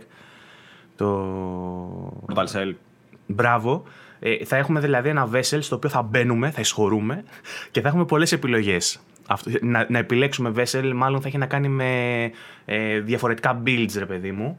Ε, θα έχει το κάθε vessel τις δικές του ειδικές ικανότητες, τα δικά του όπλα και τα δικά του χαρακτηριστικά. Είναι σαν να επιλέγουμε ένα, ένα class ας πούμε, αλλά αντί να κάνουμε custom create θα υπάρχουν κάποια προκαθορισμένα που κάθε φορά που πεθαίνουμε θα μπορούμε να μπούμε σε αυτά. Θα έχει progress το καθένα δικό του. Δεν ξέρω αν θα στακάρει αυτό το progress, αυτό μένει να μας απαντηθεί. Αν δηλαδή κάθε φορά που θα πεθαίνεις ε, θα κάνει reset όλο αυτό όπως γίνεται στο Returnal αν θα κρατάς κάποια πράγματα όπως το Returnal ή αν θα τα χάνεις όλα. Ή αν θα μένουν όλα όπως γινόταν στο Hades. Αυτό μένει να απαντηθεί. Ωστόσο, καθώς προχωράς και παίζεις, ξεκλειδώνεις ικανότητες, ξεκλειδώνεις όπλα, ξεκλειδώνεις για το κάθε build διαφορετικά πράγματα. Άρα, RPG, roguelike, τρίτο προσώπου, ε, Avalanche. Ωραία. Ε, Επίσης, λέει, θα έχει κάρτες τις οποίες θα μαζεύεις. Μέσω καρτών θα γίνεται η αναβάθμιση. Θα έχει loot. Άρα, είναι μεγάλη πιθανότητα να έχουμε loot boxes δυστυχώς και λέει ότι το παιχνίδι φημολογείται πως θα είναι live service. Και κάθε μήνα θα βάζει καινούριες κάρτες και καινούριες αποστολές και καινούργια challenges.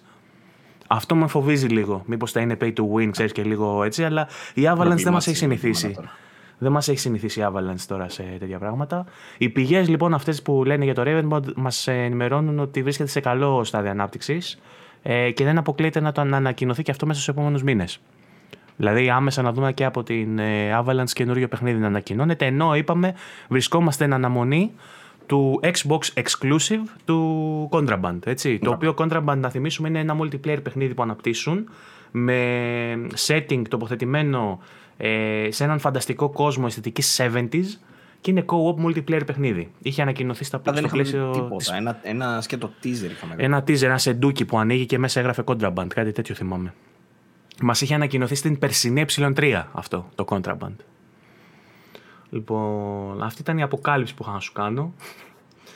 Ε, έχω ανεβάσει δύο πολύ ωραία παιχνίδια σαν Indie Gems, να μπείτε στο YouTube να τα τσεκάρετε. Ε, το ένα από αυτά είναι το Mori, το οποίο είναι surprise ε, drop στο Game Pass. Είναι ένας, ένα παιχνίδι έκπληξη που μπήκε στο Game Pass ενώ δεν είχε ανακοινωθεί. Όμως στις 17 Ιουνίου... Τι; Και για κονσόλα. Πρόσεξε. Δεν, αυτό υπήρχε μόνο στο Steam. Στις 17 Ιουνίου ή στις 16, δεν θυμάμαι, νομίζω 17, ανακοινώθηκε console port μετά από πολλά χρόνια. Δηλαδή αυτό κυκλοφόρησε το 2020, αν δεν κάνω λάθος. Κάτσε να το τσεκάρω κιόλας να σου, να σου πω σίγουρα. Ε, δεν το έχω. Α, ναι, δεν το έκανα σε βίντεο. Ναι, είχε βγει το 2020. Ε, μετά από 10 χρόνια ανάπτυξης σε Kickstarter. Αυτό υπάρχει και σε manga το Omori. Ε, μιλάμε για το Omori, για αυτούς δηλαδή. που αναρωτιούνται. Ε, δεν ξέρω αν θα μπορέσεις να το παίξεις. Είναι κλασικό JRPG παιχνίδι.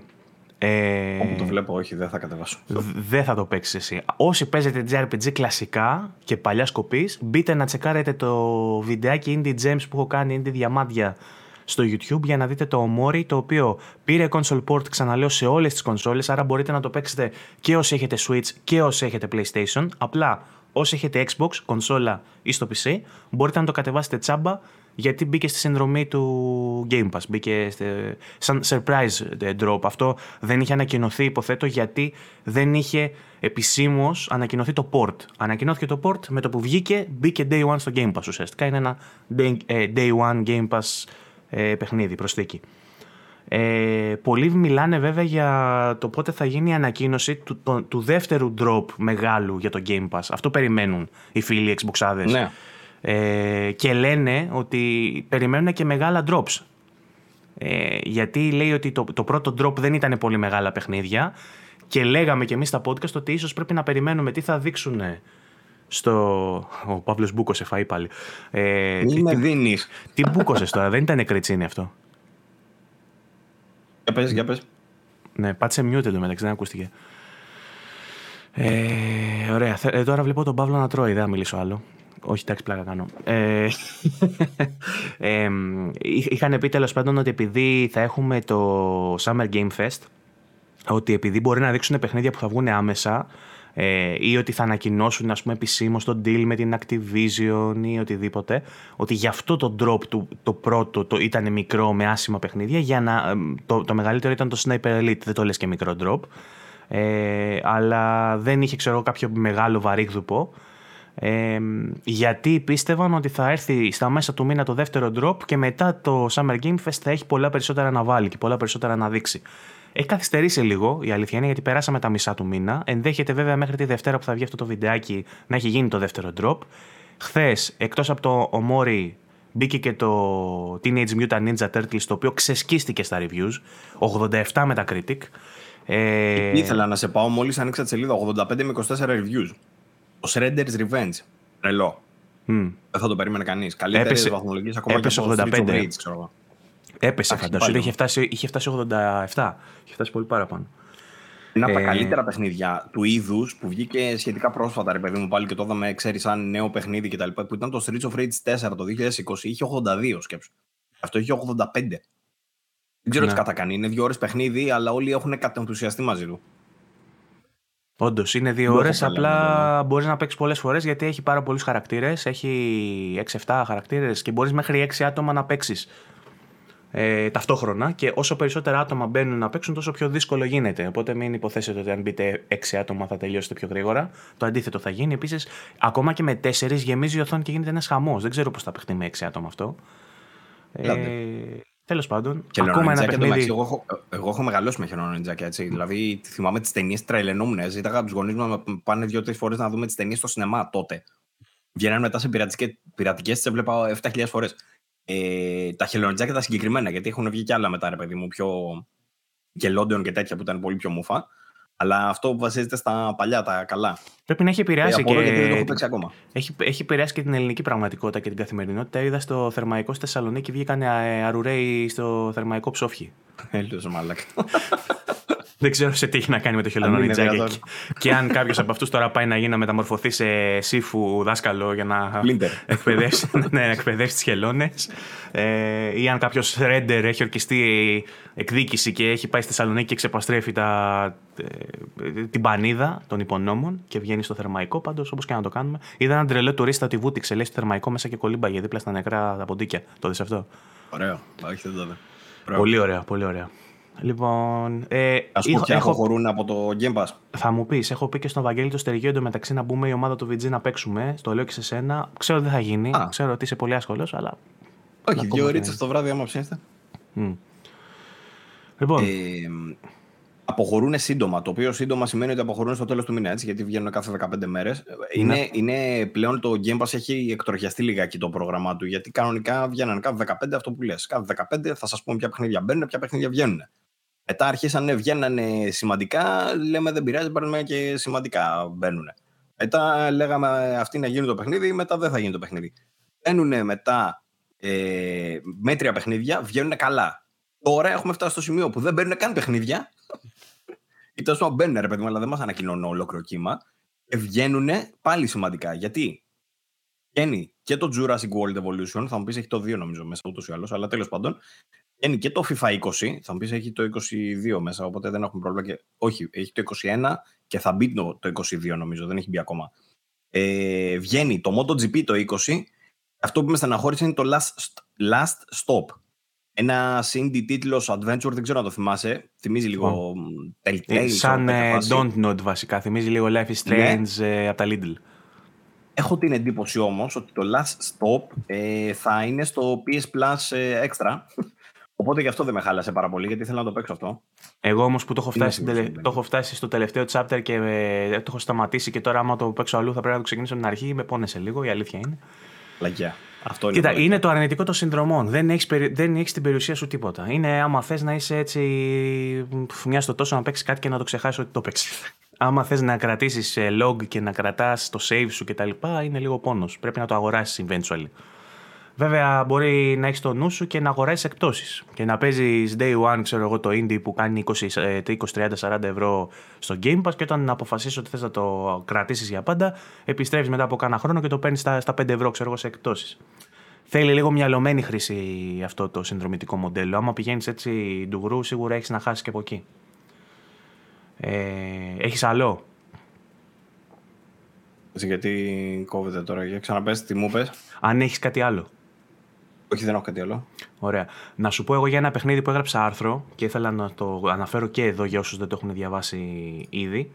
Ε, είναι ένα παιχνίδι που ανακοινώθηκε ε, στο, στο First Gameplay Showcase λέγεται. Είναι, και αυτό ήταν στο πλαίσιο των όλων των shows που γίνανε αυτή την περίοδο. Ε, αλλά δεν ήταν στα main events ας πούμε. Ε, είναι ένα παιχνίδι που το ξεχώρισα προσωπικά. Ε, αυτή τη στιγμή αναπτύσσεται για PC, αλλά ενδέχεται να έρθει και στις κονσόλες. Η εταιρεία θέλει να το βγάλει και στις κονσόλες. Μάλλον θα έρθει ε, εκείνη την περίοδο, ή αν όχι τότε, λίγο αργότερα. Και λέγεται The Invincible. Δεν ξέρω αν το διάβασες ε, που το έγραψα. Ε, ναι, ε, είναι ουσιαστικά ένα παιχνίδι που βασίζεται σε βιβλίο hard science. Ε, hard science fiction. Hard science fiction. Δηλαδή σκληρή επιστημονική φαντασία. Ποια είναι αυτά τα χαρακτηριστικά; Όπως είναι το σκληρό πορνό, ας πούμε. Όπως είναι το σκληρό πορνό. Απλά δεν σημαίνει ότι οι εξωγήινοι που σε σκοτώνουν είναι πιο σκληροί. Είναι πολύ σκληροί για να πεθάνουν, για παράδειγμα. Αυτό που σημαίνει το hard science fiction είναι ουσιαστικά το ότι είναι πολύ πιστό στα επιστημονικά δεδομένα και στους νόμους της φυσικής, υπακούει και έχει έναν ρεαλισμό υπέρμετρο. Δηλαδή, ναι, μεν πατάμε στην ιδέα, ξέρω εγώ, της, ε, επιστημονικής φαντασίας σε, ένα concept που μπορεί να μην ισχύει 100% ότι υπάρχουν εξωγήινοι, παίρνουμε ως δεδομένο ότι υπάρχουν εξωγήινοι για παράδειγμα. Όμως ο αστροναύτης που θα πάει στο διάστημα δεν μπορεί να τρέχει sprint κατοστάρι, πούμε, πάνω στη, στην επιφάνεια του πλανήτη που δεν έχει βαρύτητα ίδια με τη δική μας. Αυτό πρέπει να είναι δηλαδή πιστή σε αυτό. Πρώτον, έχει να κάνει με τους νόμους της φυσικής που πρέπει να ε, τηρούνται, το hard science, fiction και, hard science fiction και το άλλο κομμάτι του έχει να κάνει με, τα, με το αντικείμενο που πραγματεύεται που συνήθως έχει να κάνει με ηθική της επιστήμης ε, και με φιλοσοφικά ζητήματα. Δηλαδή του τι σου είναι ο άνθρωπος εδώ έξω στο διάστημα που ήρθε ε, ή ηθικά ζητήματα του τύπου επεμβαίνω στην πανίδα και τη χλωρίδα ενός πλανήτη που μόλις ήρθα ή πρέπει να τη σεβαστώ και να πάρω απόσταση. Ακόμα κι αν σημαίνει ότι πρέπει να θυσιάσω τον συνάδελφο. Δηλαδή, για να σώσω τον συνάδελφο, να το κόψω το κεφάλι του τέρατος ή θα διαταράξω το οικοσύστημα εδώ πέρα που ήρθα. Έχει τέτοια ζητήματα το hard ε, ε, science fiction. Τέλος πάντων, το Invincible πατάει σε ένα ε, βιβλίο του Stanislav Lem, ε, που επίσης λεγόταν The Invincible, ε, ο οποίος λέει, λέω εγώ που το έγραψα και έκανα την έρευνα, είναι σπουδαίος ε, συγγραφέας ε, λογοτεχνημάτων, ξέρω εγώ, βιβλίων του είδους, ε, που ενδεχομένως εσύ θα τον ξέρεις από το Solaris, γιατί ξέρω ότι είσαι και φίλος τέτοιων ταινιών. Ε, το, το ξέρω, Solar... δεν το έχω δει όμως το Solaris. Το Solaris το έχει βγάλει ο James Cameron, γι' αυτό θα περίμενα να το έχεις δει. Το έχει βγάλει σε ταινία το 2002, ε, αλλά αρχικά το είχε κάνει ταινία και ο Ταρκόφσκι το 1972, ο οποίος είναι ε, σοβιετικής περίοδου σκηνοθέτης, πολύ σπουδαίος κτλ. Καταλαβαίνουμε λοιπόν ότι είναι. Και ένα... λοιπά δεν είχε βγάλει Ταρκόφσκι. Ναι. Ε, καταλαβαίνουμε ότι είναι σπουδαίο έργο αυτό που πάει να μεταφερθεί σε παιχνίδι με hard science fiction ε, τον ορισμό. Δηλαδή στο, λεξικό δίπλα βλέπεις το όνομα του Στάνισλαβ. Ε, η ομάδα που θέλει να το φτιάξει το παιχνίδι εντωμεταξύ είναι βετεράνοι πολωνικών στούντιο επικεφαλής ο Μάρεκ Μαρζουσκεύσκη, πώς λέγεται, που ήταν στο Witcher 3 και μαζί του άλλα άτομα που ήταν σε τέτοιες ομάδες. Δηλαδή ήταν σε πολωνικά στούντιο μεγάλα ονόματα που έχουν δουλέψει σε μεγάλα παιχνίδια και φύγανε και φτιάξαν το δικό τους στούντιο όπως έχουν κάνει πολλοί από το Witcher που έχει σπάσει η ομάδα, έχουν κάνει δικά τους στούντιο πλέον. Λοιπόν, το συγκεκριμένο παιχνίδι, ε, στο συγκεκριμένο παιχνίδι έχουμε λέει τον ε, ρόλο της Γιάσνα, μιας έμπειρης αστροβιολόγου που προσγειώνεται στον πλανήτη Regis 3 μαζί με την ερευνητική της ομάδα. Μυστηριωδώ οι συνεργάτε της εξαφανίζονται, η μνήμη της παρουσιάζει κενά και η μόνη βοήθεια που βρίσκει είναι ένας απόμακρος αστρονόμος που της δίνει οδηγίες από τον ασύρματο αλλά και το Atom Punk εξοπλισμό της. Ε, στο trailer μπορούμε, από το τρέιλερ μπορούμε να συμπεράνουμε πως υπάρχει μπόλικη εξερεύνηση, επιλογές διαλόγων που δίνουν διαφορετικές εκβάσεις, σου δίνει να επιλέξεις τι θα απαντήσεις ε, και διάδραση με ανθρώπους ή και ρομπότ που συναντούμε στον δρόμο μας. Η retro futuristic αισθητική με τα αναλογικά εργαλεία και, το, και τις vintage μόδε μας μεταφέρει στον κόσμο του LEM και προμηνύει μια πολύ immersive εμπειρία σκληρής επιστημονικής φαντασίας.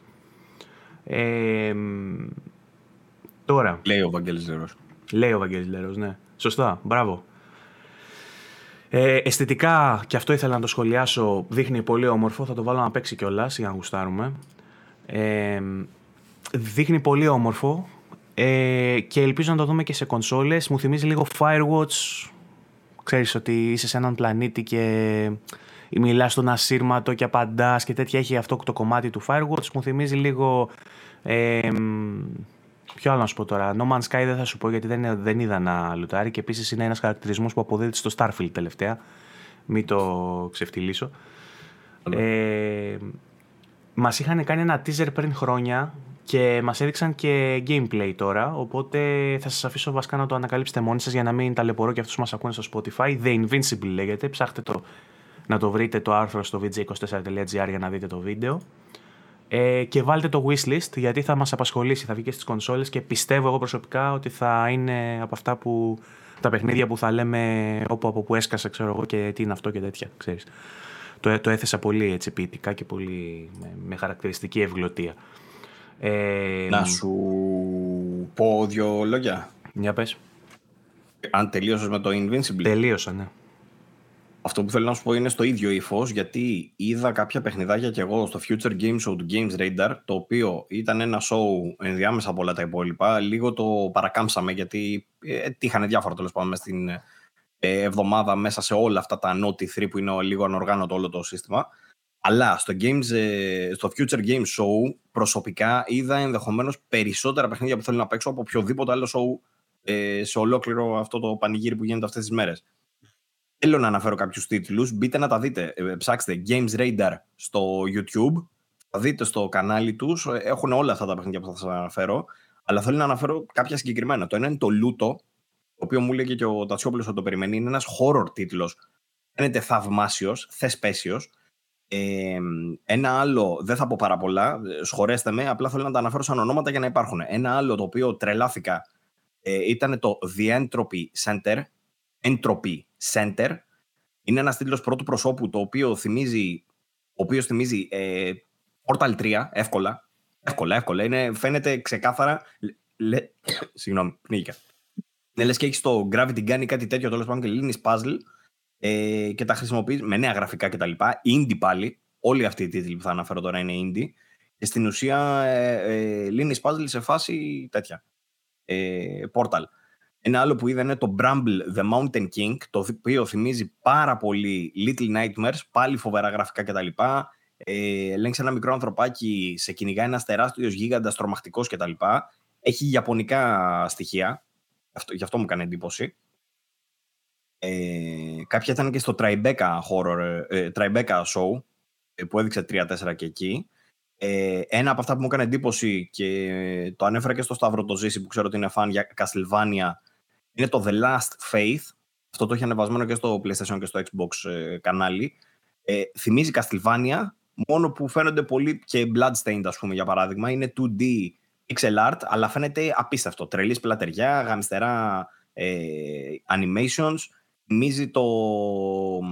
Ποιο είναι ρε, ένα, ένα Souls-like τέτοιου τύπου που βγήκε σχετικά πρόσφατα. Δεν είμαι σίγουρος, τέλος πάντων. Ε, Castlevania μαζί με Soulsborne, ρε παιδί μου, τέτοιο στυλ. Α, τον Blasphemous, αυτό έψαχνα, τέτοιο στυλ. Πάρα πολύ ωραίο.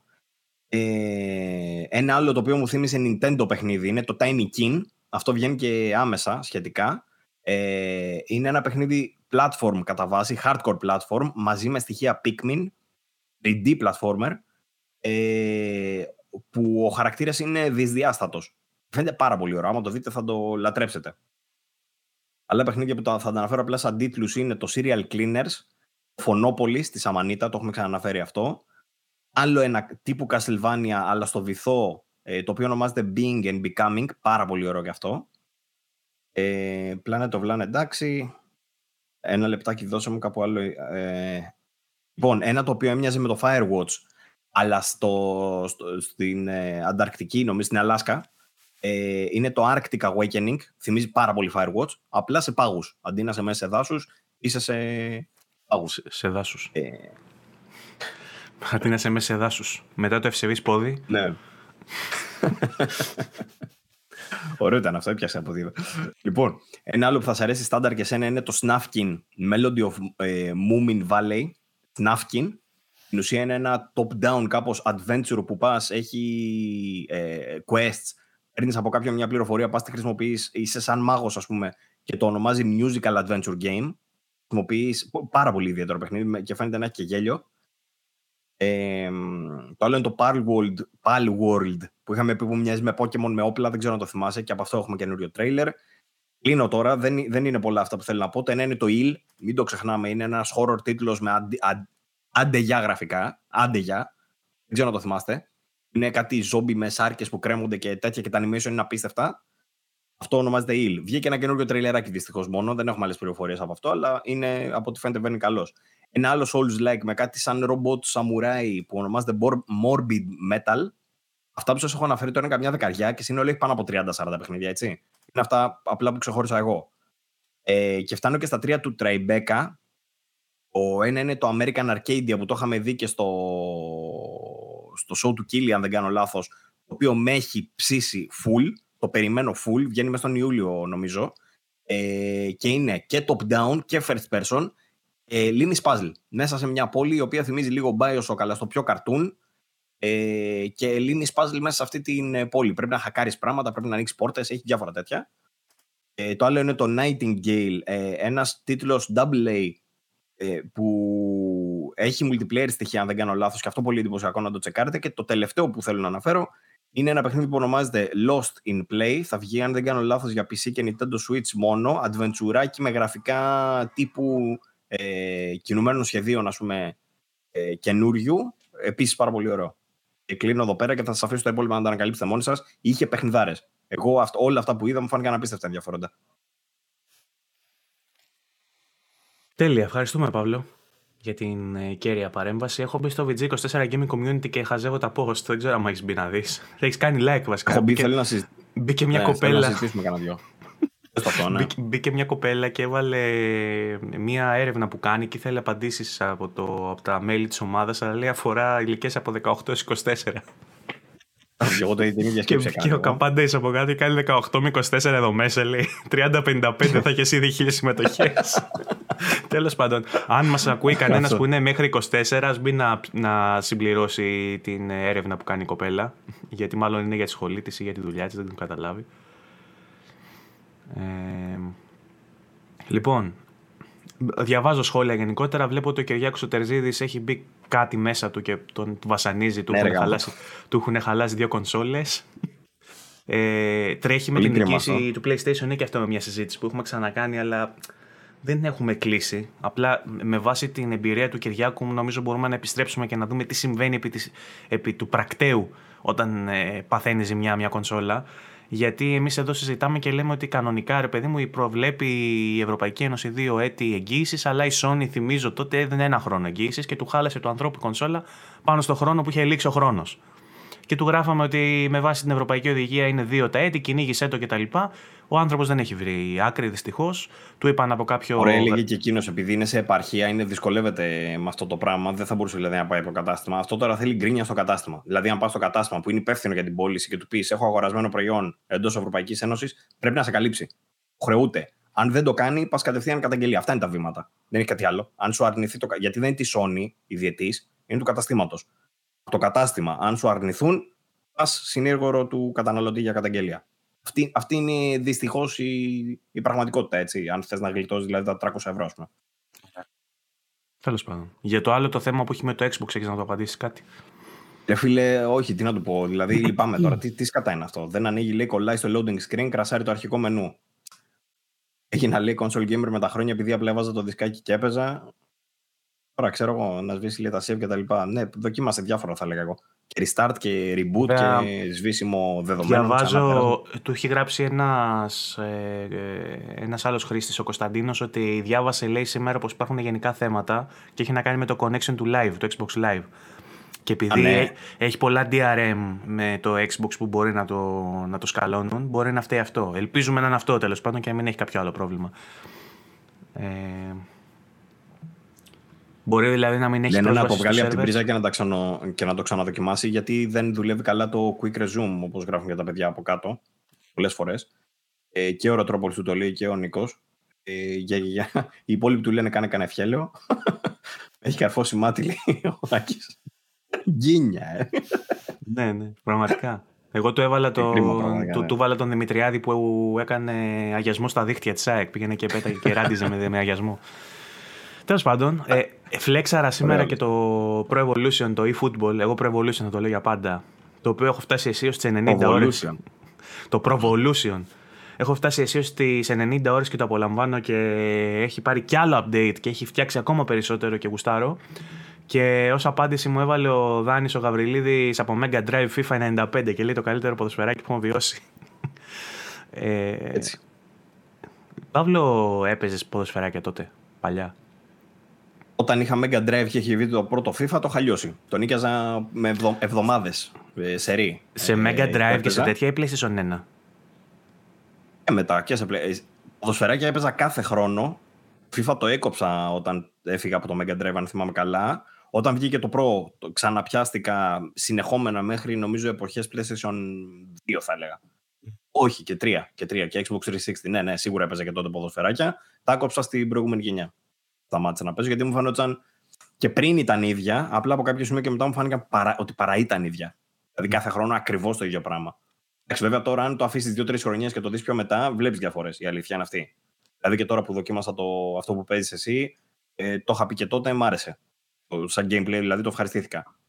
Εγώ θυμάμαι μετά στο PlayStation το 98, εγώ ξεκίνησα το 98, που πάταγες στο R2 και έφευγε καρατέκα πάνω. Ή αν είχες εσύ την μπάλα, έπεφτε θέατρο. Αυτό δεν ξέρω αν δούλευε ποτέ εντωμεταξύ. Δηλαδή, ξέρεις κανένα που να έκανε θέατρο και να του έδωσε φάουλ και να μην έδωσε θέατρο. Δούλευε ποτέ αυτό. που η AI δεν υπήρχε. ναι. Τώρα δηλαδή στο Pro για παράδειγμα γίνεται να πέσεις κάτω να κάνεις θέατρο. Πατάς όλα τα κουμπιά νομίζω. Τα αναλογικά και τις καντάλε. Τα πατάς όλα μαζί και πέφτει. Αλλά δεν είναι θέατρο. Δεν υπάρχει τρόπος να το κερδίσεις. Ή υπάρχει τέλος πάντων αν ε, ε, υπάρχει πλεονέκτημα και πέσεις, ξέρω εγώ. Αλλιώς Klein. Ο Γιώργος ο Μπορ, Μπόρσης νομίζω είναι το επιθετό του, ε, που δεν χρειάζεται να το αναφέρω κιόλας, ο Γιώργος. Ε, ε, έβαλε καινούριο gameplay. έχει πάει περίπατο. ναι. Ε, είναι δημόσιο σχόλιο. Έβαλε βιντεάκι από το Black Myth, Wukong. 5 λεπτά exclusive gameplay από Unreal Engine 5. Το οποίο δεν το έχω δει ακόμα. Θα το βάλω τώρα να παίξει. Ε, εντάξει, δεν έχει πολλά διαφορετικά πλάνα. Έχει ναι. κάποια. Ναι. Είδαμε. Θυμίζουμε, κάποια... είναι αυτό που χειρίζεσαι μια μαϊμού. Και με τι θα το παρομοίαζες εσύ τώρα αυτό, με, με, με Souls... Ωρε ε... μαλάκα, βάζει Dark Side Detective. Τι; Ε, θα σου πω, θα σου πω για την επόμενη Κάτσε, κάτσε, κάτσε, κάτσε. Έχουμε Black... break. Συγγνώμη, έχουμε... συγγνώμη, διάβαζα τη λίστα. Ωραία. Βγήκανε τα Xbox Games, τι διαβάζεις; Όχι, όχι, όχι. όχι. Ε, θα, θα σου πω μετά. Λοιπόν, για τα Amazon. Ε, γιατί δεν είχα δει τη λίστα, τώρα την είδα. Ε, Black, ε, Black Myth, ε, το, το είχαμε δει σε άλλα δύο τρέιλεράκια. Είναι από τα πρώτα παιχνίδια που βλέπουμε Unreal 5. Φανταστικά γραφικά. Αλλά δεν είναι μόνο τα γραφικά που μας τραβάνε σε αυτό το παιχνίδι, είναι το gameplay του από ό,τι φαίνεται. Γιατί έχει απίστευτα σχεδιασμένα bosses, φοβερές κινήσεις, ανέμορφα τοπία γύρω-γύρω κτλ. σαν ατμόσφαιρα. Οπότε είναι όλο το πακέτο.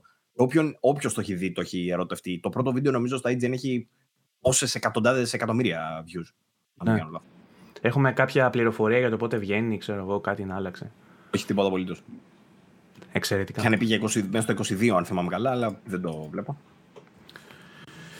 Τι άλλο, βλέπω εδώ πέρα πολλοί γουστάρουν με, το, με τα χελονονιτζάκια στο γκρουπάκι. Ε... Να σου πω για τη λίστα που σου έλεγα. Πες μου. Λοιπόν, στην, ε, κατά τη διάρκεια του Prime Day, όπως το ονομάζουν, 2022, του Amazon, ε, το Amazon στην ουσία έχει μία μέρα, ρε παιδί μου, κάπως σαν γιορτή το χρόνο, ε, η οποία λέει θα είναι στις 12 και 13 Ιουλίου. Αυτή τη φορά, φέτος, θα βάλει 30 δωρεάν παιχνίδια για τους Prime members, όσοι είστε δηλαδή συνδρομητές στο Amazon Prime, δηλαδή αν ε, έχετε πάρει το πακετάκι που έχει μέσα Prime Video, τις αποστολές για το Amazon Store κτλ. Και, και τα παιχνίδια που έχει το Prime Gaming, ε, που παίρνουμε δηλαδή κάθε μήνα, όπως έχουν και άλλες υπηρεσίες, κάθε μήνα παίρνουμε κάποια παιχνίδια δωρεάν. Ε, τέλος πάντων, για αυτούς τους συνδρομητές, στις 12 και 13 Ιουλίου θα πάρουμε 30 παιχνίδια, ανάμεσα στα οποία θα είναι και το Mass Effect Legendary Edition, το Grid Legends, το Need for Speed Heat, το Star Wars Jedi, το Jedi Academy, αλλά αυτό που διάβασα και ενθουσιάστηκα είναι το ε, Dark Side Detective και το 1 και το 2. Το Family in the Dark και το σκέτο, το, τα οποία είναι ε, adventure παιχνίδια από τα καλύτερα των τελευταίων ετών. Pixel art men, αλλά όλοι λένε ότι είναι φοβερά. Μάλιστα. Θέλω να πω, μην τα χάσετε και έχει κι άλλα 20 πόσα παιχνίδια. Εξαιρετικά. μπορείτε να το πάρετε, να, το, να τσιμπήσετε σύνδρομη ξέρω, για ένα μήνα, πληρώνετε ξέρω, 10 ευρώ πόσο πληρώνεις και παίρνεις 30 παιχνίδια. Και κόβεις μετά τη και λες για το Prime, πώς πάει το λανσάρισμα του Disney; Ε, θα το άφηνα για το τέλος, άμα θες. Ε, αλλά κάνω την πάσα. Άμα δεν τη θες να την πάρεις, μην το πεις, ρε φίλε. Εντάξει, sorry κιόλας. Δηλαδή. Λοιπόν, ε, πώς πάει το, το, το, Disney; Το Disney, ε, στην ουσία το τεστάρουμε σε αυτή τη φάση. Δεν έχουν βγει ακόμα τίποτα στοιχεία για να δούμε πώς πάει στην Ελλάδα. Από, το, από την απήχηση... Η εμπειρία σου ποια ε, είναι, ρε παιδί μου, ως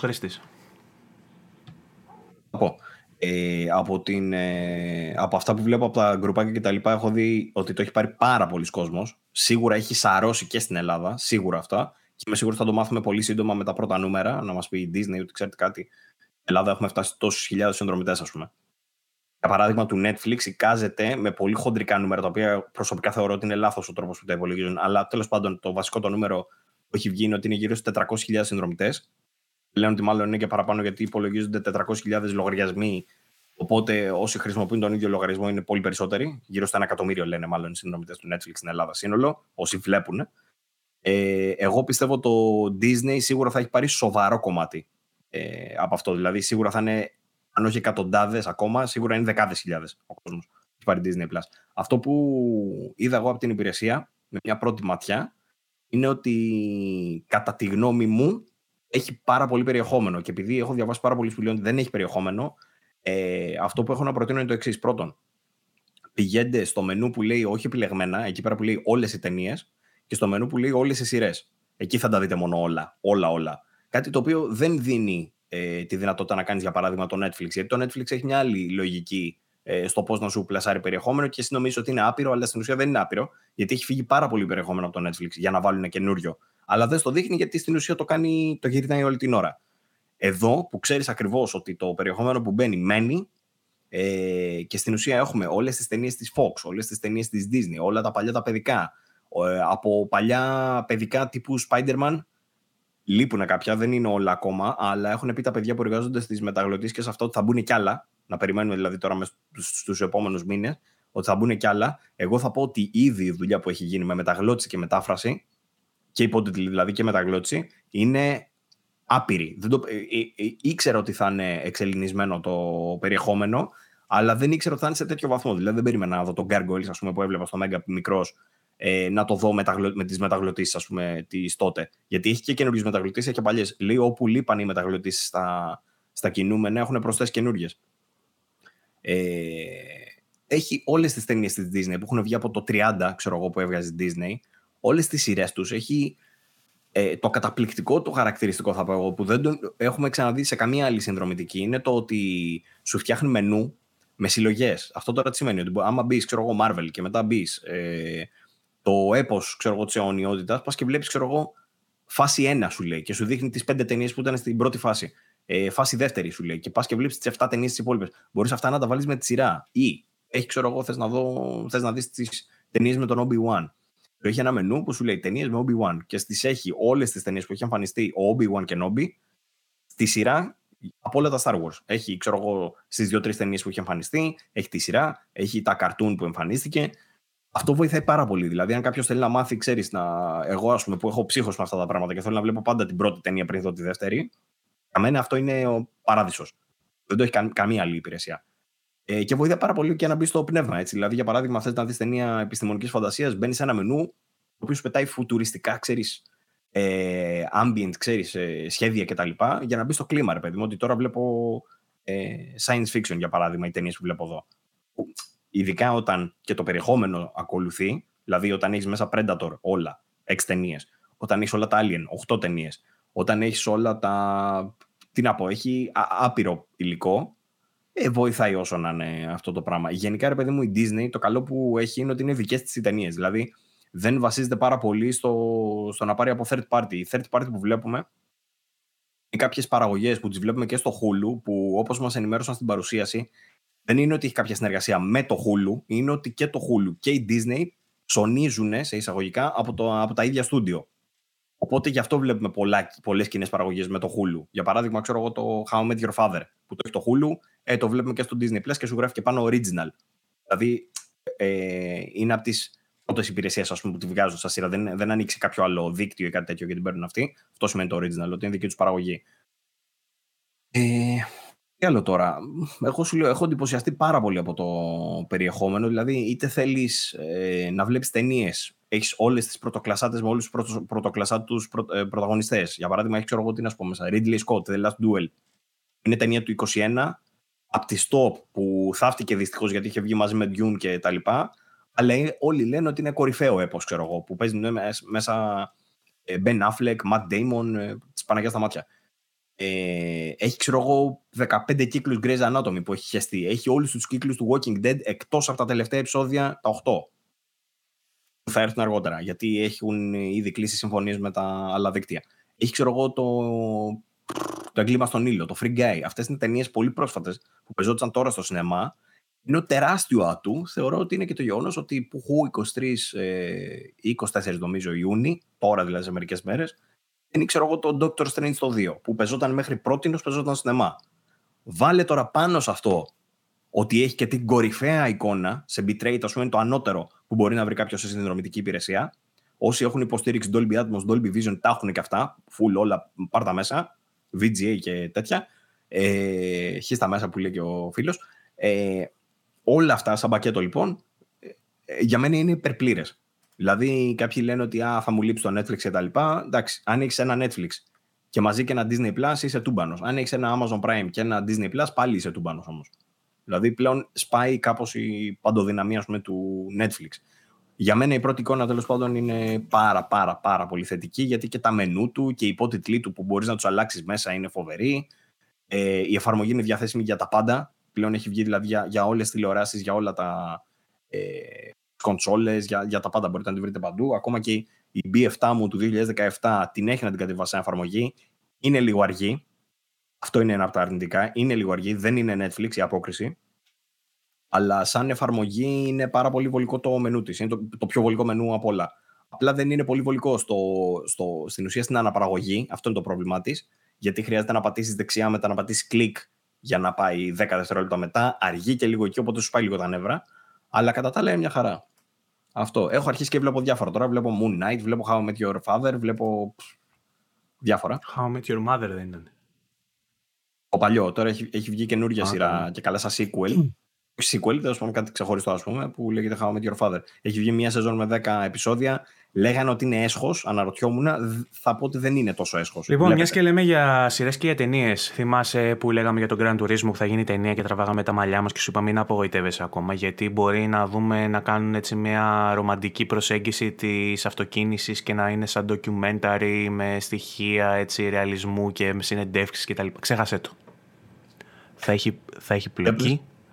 Ο σκηνοθέτης του, δεν ξέρω αν το είχαμε αναφέρει, είναι ο Νίλ Blomkamp που έχει κάνει το District 9, το Elysium και τα λοιπά και το Chappie. Ε, και έχουμε επισήμως, το, επισήμως λίκαρε, το Plotline, το οποίο άκου τώρα να δεις τι ταινία θα πας να δεις. Κατά πάσα πιθανότητα θα μας καλέσει η Sony και θα πάμε, αλλά λέω. Ε, βασισμένο σε αληθινή ιστορία, η ταινία έχει να κάνει με το απόλυτο wish fulfillment, δηλαδή την εκπλήρωση των ε, ευχών, ε, από έναν έφηβο παίχτη του Grand Turismo, του οποίου τα εξαιρετικό ταλέντο στο να παίζει το παιχνίδι, του κέρδισαν τη, κέρδισαν τη συμμετοχή του σε κανονικούς αγώνες της Nissan, μέχρι αυτός στο τέλος να γίνει professional race car driver. Άρα η ιστορία έχει να κάνει με έναν παίχτη του Grand Turismo που έγινε τόσο καλός οδηγός παίζοντας Grand Turismo, που στο τέλος πήγε σε ένα tournament της Nissan και έγινε επαγγελματίας οδηγός. Και αυτό είναι βασισμένο σε αληθινή ιστορία, γιατί να θυμίσουμε ότι το Grand Turismo τα κάνει αυτά. Έχει championship κανονικό, που οι νικητές πάνε σε πίστες κανονικά και. και, και, και, και, και. Αυτή θα είναι η ταινία σου. Η ε, διαφήμιση του παιχνιδιού ακούγεται πάρα πολύ ωραία. Mm. Δηλαδή, αν έβλεπα μια διαφήμιση τον, ε, του, το δίλεπτη, ε, αυτό το σενάριο που είπες, Ακούγονταν φοβερό, όντως πάρα πολύ ωραίο. Σε εμπνέει ρε παιδί μου να παίξεις όντως το παιχνίδι. Εντάξει, ο σκηνοθέτης έχει κάνει ωραίες ταινίες. Ναι. Το District 9, το District 9 τουλάχιστον. Τώρα το Τσάπι και το Elysium δεν ξέρω αν μας αρέσανε. Αλλά το District 9 νομίζω καθολικά έχει αποδοχή ως μια πολύ ωραία ταινία. Το πρόβλημά μου με το σενάριο είναι ότι είναι παντελώς αδιάφορο. Αδιάφορο. Δηλαδή, αν το δεις σε ταινία, τι, τι, δεν θα έχει τίποτα ενδιαφέρον. Δεν ξέρω για ποιο λόγο. Δεν μου κάνει τίποτα κλικ. Εντάξει, σαν υπάρχουν πολλά wish fulfillment έτσι, movies ε, τύπου NBA Jam ε, που εκεί υπάρχει το fulfillment ήδη γιατί ο Λεμπρόν και ο Τζόρνταν ήταν ήδη φτασμένοι απλά σε έβαζε ρε παιδί μου να δεις μια διαφορετική εκδοχή της πραγματικότητας ενός αθλητή του μπάσκετ. Τώρα μπορεί να σε βάλει να δεις το πώς είναι από ένας έφηβος πουθενάς που παίζεις PlayStation να γίνεις ένας professional driver στη Nissan ξέρω εγώ. Εντάξει, εμένα σου λέω δεν μου κάνει κλικ ρε παιδί μου. Τώρα μπορεί ενδεχομένως να Κοίτα, να σου πω την αλήθεια. Από το Uncharted με ψήνει περισσότερο. Αν μου έλεγες θα πήγαινε να δεις το Uncharted με τον Tom Holland ή άμα θες πήγαινε να δεις αυτό το fulfillment story με έναν τύπο που θα γίνει professional driver, θα προτιμούσα να δω το δεύτερο. Η αλήθεια είναι. Ε, τώρα θα δούμε και από υλοποίηση πώς θα είναι όλο αυτό. Πάντως ε, μπορώ να πω ότι περίμενα κάτι τελείως διαφορετικό. Το περίμενα documentary τελείως και τελικά θα είναι ένα, έτσι, μια ιστορία. Ναι. Δεν ξέρω, εγώ σου λέω δεν, έτσι όπως το διάβασα τώρα, εντάξει, μάλλον είναι πιο σοβαρό δηλαδή από αυτό που κοροϊδεύαμε, γιατί το κοροϊδεύαμε πριν, αλλά δεν τρελαίνομαι από αυτό που διάβασα. Οι πολύ ενοχλητικοί μου γείτονες έχουν βάλει κλαπατσίμπανα. Ελπίζω να μην περνάνε στο μικρόφωνο. Δεν ακούω κάτι. Το, το δυστύχημα είναι ότι όταν ανοίγουν τα κλαπατσίμπανα τα κλείνουν μετά από ώρες. Είναι αυτοί οι γείτονες. Και αυτή τη στιγμή θέλω να βγω έξω και να πάω να τους κοπανίσω τα κεφάλια μεταξύ τους σαν πιατίνια του. Πιατίνια. Ε, αλλά δεν θα το κάνω. Έτσι κι αλλιώς ε, έχουμε γράψει αρκετή ώρα και νομίζω ότι μας τελειώνουν και τα νέα. Τι άλλο έχεις να πούμε; Έχω κάτι ψηλά, να σου πω την αλήθεια. Κοίτα, για αρχή ήθελα να σου πω ότι εκτός στο Disney Plus που ξέχασα πριν, εκτός από το Doctor Strange, έρχονται και, τα, και πέντε ταινίες Spider-Man. Πέντε από τις ταινίες του Spider-Man. Υπάρχουν οι τρεις, οι δύο μάλλον, του Sam Raimi, το ένα και το δύο. οι δύο Amazing Spider-Man, το Homecoming. Αυτά νομίζω, αν δεν κάνω λάθος, αν θυμάμαι καλά, έρχονται μέσα στον ε, Ιούλιο. Κάτι τέτοιο. Ε, παράλληλα, ναι, γιατί πολλοί κόσμος έλεγε, ρε παιδί μου, πολλοί κόσμος έλεγε που είναι τα Spider-Man, ξέρω. Δηλαδή, έχουμε τα Spider-Man αλλού και δεν τα έχουμε εδώ, είναι δυνατόν. Ε, αλλά ναι, θα σκάσουν αυτά. Παράλληλα έρχονται και τέλος του μήνα τώρα τα, οι, οι σειρές Marvel του Netflix, δηλαδή τα Daredevil, ε, Jessica Jones κτλ. Που τα χάσαμε στο Netflix, έρχονται στο Disney Plus τώρα. Αυτό το ποστάρει και επίσημα ο ελληνικός ο λογαριασμό. Το άλλο που λέω εγώ δεν το έχει ποστάρει ακόμα ο ελληνικός, οπότε μπορεί και να μην είναι για Ελλάδα. Αλλά στην Ελλάδα σίγουρα θα πάρουμε αυτές που λέω τώρα τις πρώην του Netflix. Έρχονται στο Disney Plus. Ε, τι άλλο ήθελα να σου πω; Α, και ήθελα να πω και κάτι άλλο που ξεχάσα και το IMAX. Έχει μια κατηγορία στις ταινίες του Disney Plus, ε, την οποία την ονομάζει IMAX. Εκεί πέρα θα βρείτε περίπου τις μισές, ή μπορεί να είναι και σχεδόν όλες τέλος πάντων, από τις ταινίες του Marvel Cinematic Universe, οι οποίες είναι στην καλύτερη εκδοχή, σου, εκδοχή τους. Και όταν λέμε καλύτερη εκδοχή, εννοούμε ο IMAX στην ουσία είναι χειρισμένε οι ταινίες με IMAX κάμερες οι οποίες πιάνουν πολύ ψηλότερη ανάλυση από αυτή που έχουμε συνηθίσει να βλέπουμε. Και μετά έγινε μια επεξεργασία για να παιχτούν στο σινεμά σε κάδρο 21 δια 9, οι περισσότερες από αυτές. Κάποιες ήταν και 16 δια 9, τέλος πάντων είναι 16 10, αλλά 21 δια 9, το, το πολύ το ευρύ. Αλλά το IMAX παίρνει την αρχική την πληροφορία και την έχουν επαναμαστεράρει για να σου παρουσιάζει ολόκληρο το κάδρο. Οπότε όσοι δουν τώρα τις ταινίες μέσω της IMAX έκδοσης, που νομίζω μόνο αυτή έχει πλέον, βλέπουν και σε Dolby Vision και Dolby Atmos κτλ. σε IMAX που είναι μεγαλύτερο το κάδρο. Δηλαδή βλέπεις πλέον, ρε παιδί μου, μίλαγε πριν ένας χαρακτήρας, δεν έβλεπες τι γινόταν στο πάνω μέρος της οθόνης, τώρα βλέπεις τι γίνεται και στο πάνω. Δηλαδή η μάχη, για παράδειγμα, με το Θάνο που γίνεται πανικός. Έχανες πληροφορία πριν. Πετάγανε πράγματα από πάνω που δεν τα βλέπεις. Τώρα θα τα βλέπεις. Φεύγουν οι μπάρες. Φεύγουν οι μπάρες, αλλά δεν φεύγουν οι μπάρες ζουμάροντας για να γίνει πιο ευρύ το πλάνο, αλλά να έχεις κάνει zoom. Αντί να χάνεις δηλαδή. Περισσότερη πληροφορία. Αντί να χάνεις όπως χάνεις όταν κόβει για να σου φέρει στο 16 τα παίρνεις. Mm. Ενδιαφέρον, μάλιστα. Παύλο, εσύ που είχες και ένα projector να τον χρησιμοποιείς καθόλου ή το έχεις γυρίσει σε τηλεόραση μου. έχει, έχει παλιό σειρά. Πλέον δεν. Τι ανάλυση έπαιζε αυτός; 80. Okay. Ήταν και η αντίθεση του, του κόλλου τελείως. Okay. Πριν 10 χρόνια γάμα, αλλά πλέον όχι. Mm. Ε, λοιπόν, έχω να σου πετάξω κάνα δυο ειδισούλε ακόμα. Ε, ένα έχει να κάνει με το ότι και ε, μια είδηση που λέει ότι οι ιδέες του Returnal που είχαν ξεμείνει από το πρώτο το παιχνίδι λέει η εταιρεία ότι θέλουμε να δούμε, λέει να τις δούμε λέει στο, στο sequel αλλά ακόμα δεν επιβεβαιώνουν sequel, λέει remains to be seen αν θα δούμε sequel. Αλλά αν δούμε sequel, μπορεί να βάλουν μέσα τις κομμένες ιδέες. Υπάρχει φάκελος. Όπως υπήρχε φάκελος και το sequel του Days Gone, θα πει κανείς. Αλλά τουλάχιστον ξέρουμε ότι υπάρχει ως ιδέα. Από εκεί και πέρα είναι στο χέρι της Sony αν θα το ενεργοποιήσει, αν θα πατήσει το κουμπί. Όπως έτσι. Ε, το άλλο που θέλω να σου πω είναι ότι μπήκε ένα update στο PS5 για το Share Factory το οποίο δίνει τη δυνατότητα να δημιουργήσεις μικρά κλιπάκια. Το διάβασα χθες αυτό, δεν το έχω προλάβει να το δοκιμάσω ακόμα. Ε, τα οποία το ονομάζει beats. Στην ουσία μπορείς αυτά τα beats να τα. Είναι μικρά κλιπάκια, ρε παιδί μπορεί να τα ανεβάσεις όπου θες μετά σε social media και λοιπά. Λέει ότι βολεύει πάρα πολύ. Αλλά δεν το έχω δοκιμάσει. Επίσης, ε, βγήκαν κάποιες ειδήσεις ε, μετά από την παρουσίαση της Microsoft τα Bethesda κυρίως, που λέει ότι το Redfall ε, η πρόοδος που θα έχεις στο campaign θα είναι δεμένη λέει, μόνο με τον host. Τον παίχτη δηλαδή που μόνο... χωστάρει, ναι. Με, με αυτόν που ξεκινάει το παιχνίδι. Οι άλλοι που μπαίνουν πάνω στο παιχνίδι του δεν θα παίρνουν achievements. όχι θα πρέπει να έχουν το δικό τους παιχνίδι αν θέλουν να προοδεύσουν, αλλιώς να μπουν στο φίλο τους για βοήθεια και μόνο. Δεν θα, δεν θα κρατάνε την πρόοδο δηλαδή που κάνουν εκεί. Είχαμε πει εντωμεταξύ ότι θα μιλήσουμε για Xbox και το, το ψιλοπιστολιάσαμε, αλλά η αλήθεια είναι ότι προτιμώ να πούμε για καινούργια πράγματα γιατί είναι πολύ παλιά τώρα της Xbox, του Xbox. Άλλο που έχει να κάνει με το. που μπορεί να απογοητεύσει πολύ κόσμο έχει να κάνει με το Starfield.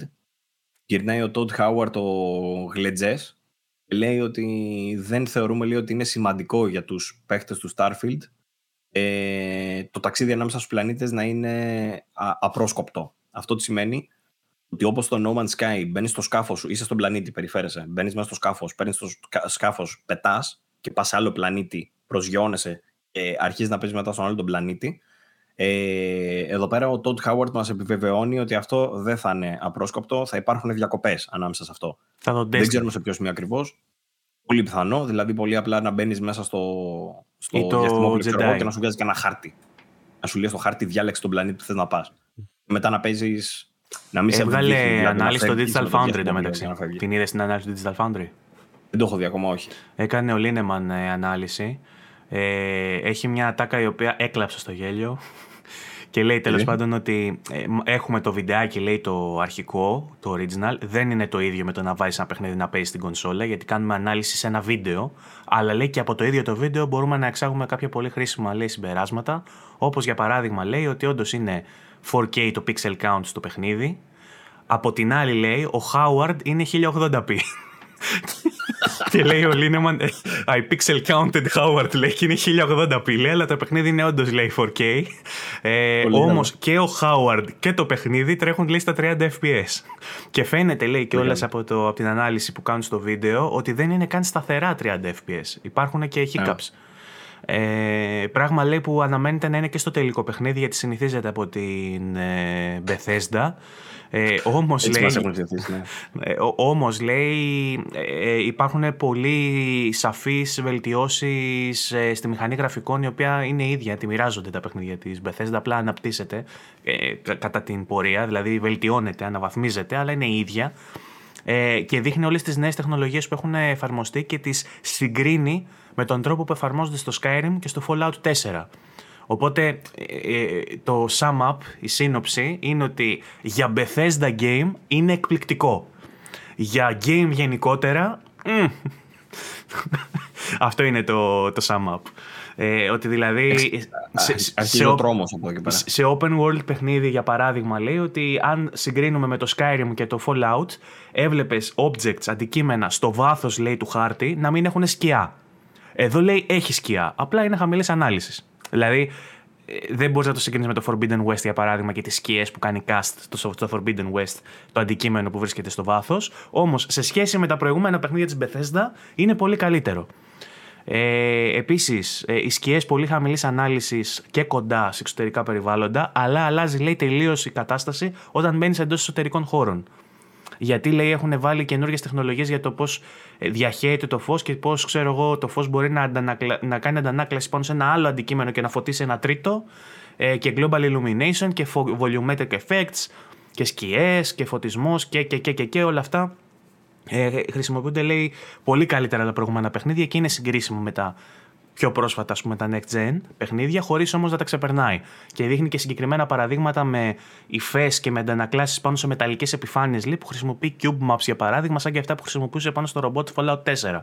Ενώ λέει υπάρχουν υπάρχει καινούργια μέθοδος και για τις σκιάσεις και για τους φωτισμούς, Ray Traced για παράδειγμα, το κόστος που έχει, λέει, εντός του παιχνιδιού αυτό να γίνει σε πόρους είναι τόσο μεγάλο που σε ένα παιχνίδι τέτοιας μεγάλης κλίμακας θα ήταν σχεδόν αδύνατον να εφαρμοστούν στη μηχανή τη συγκεκριμένη.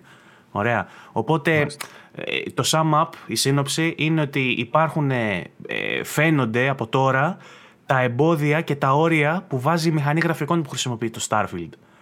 Και ε, προσυπογράφω και εγώ σε αυτό χωρίς να το λέει ορθά κοφτά το Digital Foundry το φέρνει απ' έξω απ' έξω και κρατάει την πισινή του γιατί καλά κάνουν γιατί είναι επαγγελματίες. Εγώ που δεν είμαι τόσο επαγγελματίας, το βλέπω σχεδόν σιγουρά και ότι θα βγει και θα είναι μπεθέσιο το παιχνίδι. Δηλαδή θα έχει προβλήματα σε performance, θα έχει bugs, θα έχει το ένα, θα έχει το άλλο. Θα βγουν μετά από δύο χρόνια Definitive Editions και θα το κάνουν σοβαρό. Κάτι τέτοιο προβλέπω. Ωραία. Τέλεια. Ε, δεν είναι πολύ ελπιδοφόρα όλα αυτά. Είναι λίγο... Σε κάνουν λίγο να ανησυχείς. Ε, εντάξει, παραμένω θετικά προσκυμένο εγώ τώρα από αυτά που έχουμε δει. Πώς, αλλά... αφού έχεις απογοητευτεί, είπες με αυτά που είπε ο Χάουαρτ και με αυτά που, που είδαμε στα τρέιλερ και, και, και απογοητευμένος είσαι. Ναι, ρε παιδί μου. Ε, Τελικώς όμως θέλω να πω είναι ένα παιχνίδι που θέλω να παίξω αυτό. Μου μένει αυτή η αίσθηση. Δεν είναι... Και Skyrim, δεν δε μετάνιωσα που έπαιξα Skyrim από τις πιο ωραίες μου εμπειρίες είναι, αλλά δεν μπορώ να πω ότι το ευχαριστήθηκα κιόλας στο κομμάτι του τεχνικό. που πετούσαν υδράκια ανάποδα και που. ε, έχω γαμηθεί γιατί το, όταν το είδα είναι από, είναι από τις στιγμές, ρε παιδί μου, που σαν gamer με, με χάραξαν. Και ήμουν και μικρό παιδάκι τότε.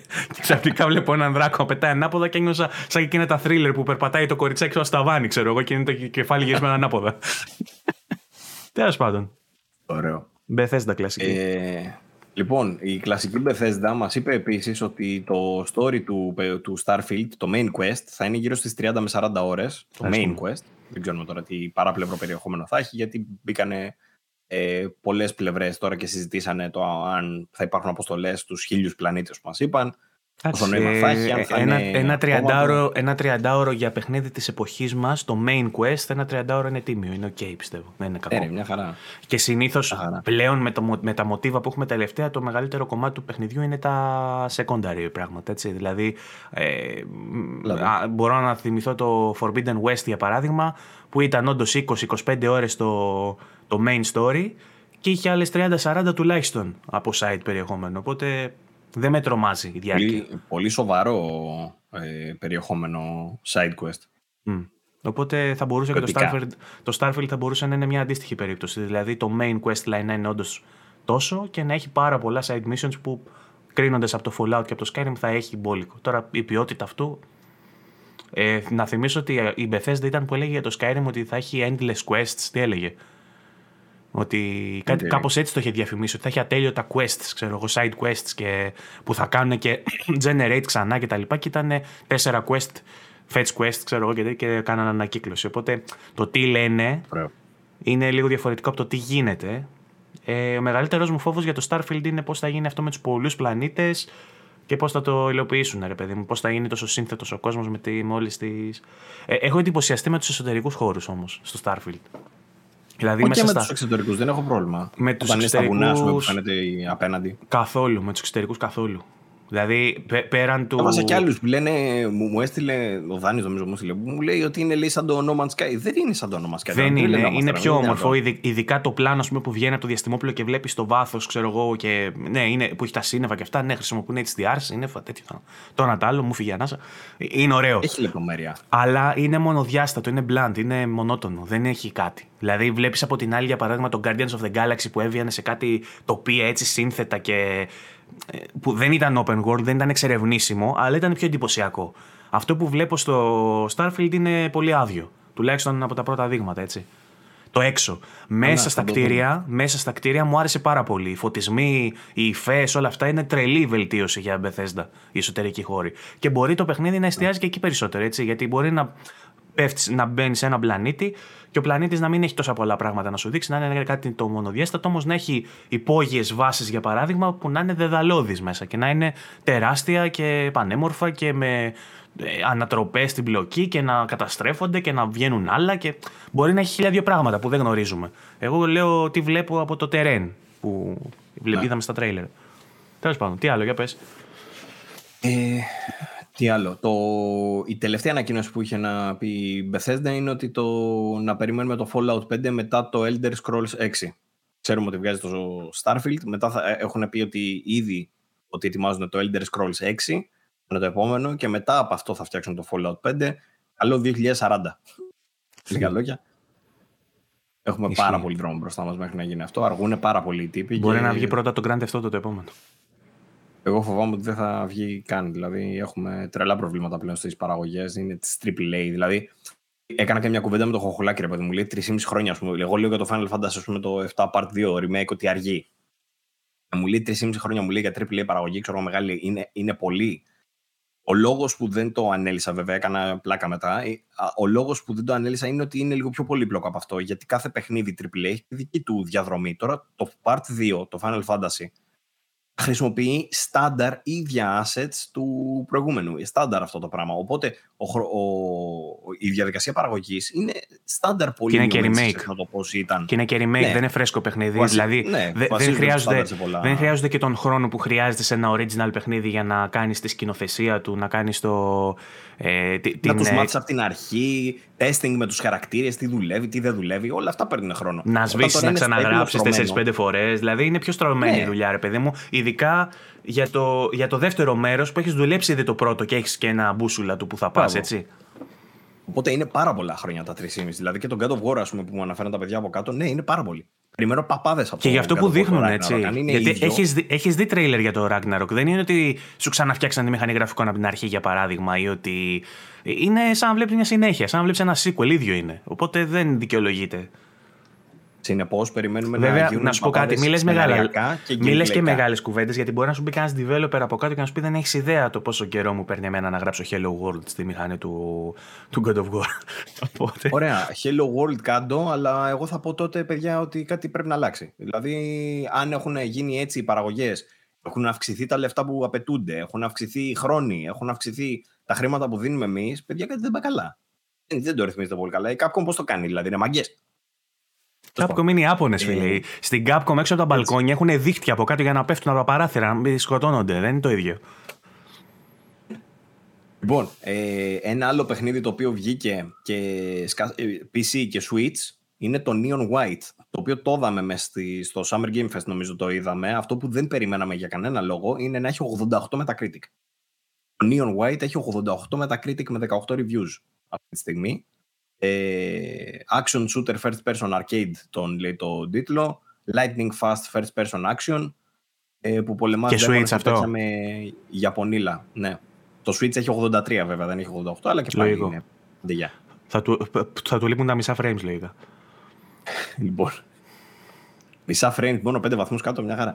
Λοιπόν ε, Βλέπω ένα αρθράκι τώρα στο GameSpot που λέει τα καλύτερα PS3 παιχνίδια για να στριμάρετε στο PlayStation Plus Premium. Ωραία η συλλογή που έχει κάνει. Εντυπωσιάστηκα που βλέπω μέσα το Arkham Origins. Επιτέλους θα πω, ε, προσβάσιμο το Arkham Origins. Ο μόνος τρόπος για να το παίξω ήταν στο PC, ξέρω εγώ. Και διάφορα μέσα, ωραία παιχνίδια της τότε γενιάς. Ε, τώρα, θέλω να σα πω λίγο στο Dying Light 2 να σου πω ότι πήρε ένα update 1.4 το οποίο προσθέτει photo mode με νέα activities και items κτλ ότι η εταιρεία ανακοίνωσε το, ένα πενταετές πλάνο ε, και ανακοίνωσαν κιόλας ότι θα δώσουν το πρώτο, ένα, ανακοίνωσαν το πρώτο chapter που θα δώσουν δωρεάν. Δηλαδή βγήκε, θα βγει μάλλον, αν δεν κάνω λάθος, νέο chapter, story, με αποστολές κανονικά, νέους χαρακτήρες και αυτά, το οποίο θα είναι δωρεάν για όλους. Πολύ καλό το Dying Light 2, συνεχίστε έτσι παιδιά. Ε, μπράβο, ένα άλλο βιντεάκι είδαμε που πόσταρε η, Naughty Dog στα social της που δείχνει την ε, τεστ και έχει γίνει λίγο χαμούλη, είναι όντως πάρα πολύ εντυπωσιακό. Και Εμένα μου φάνηκε λίγο αν κάνει αυτό.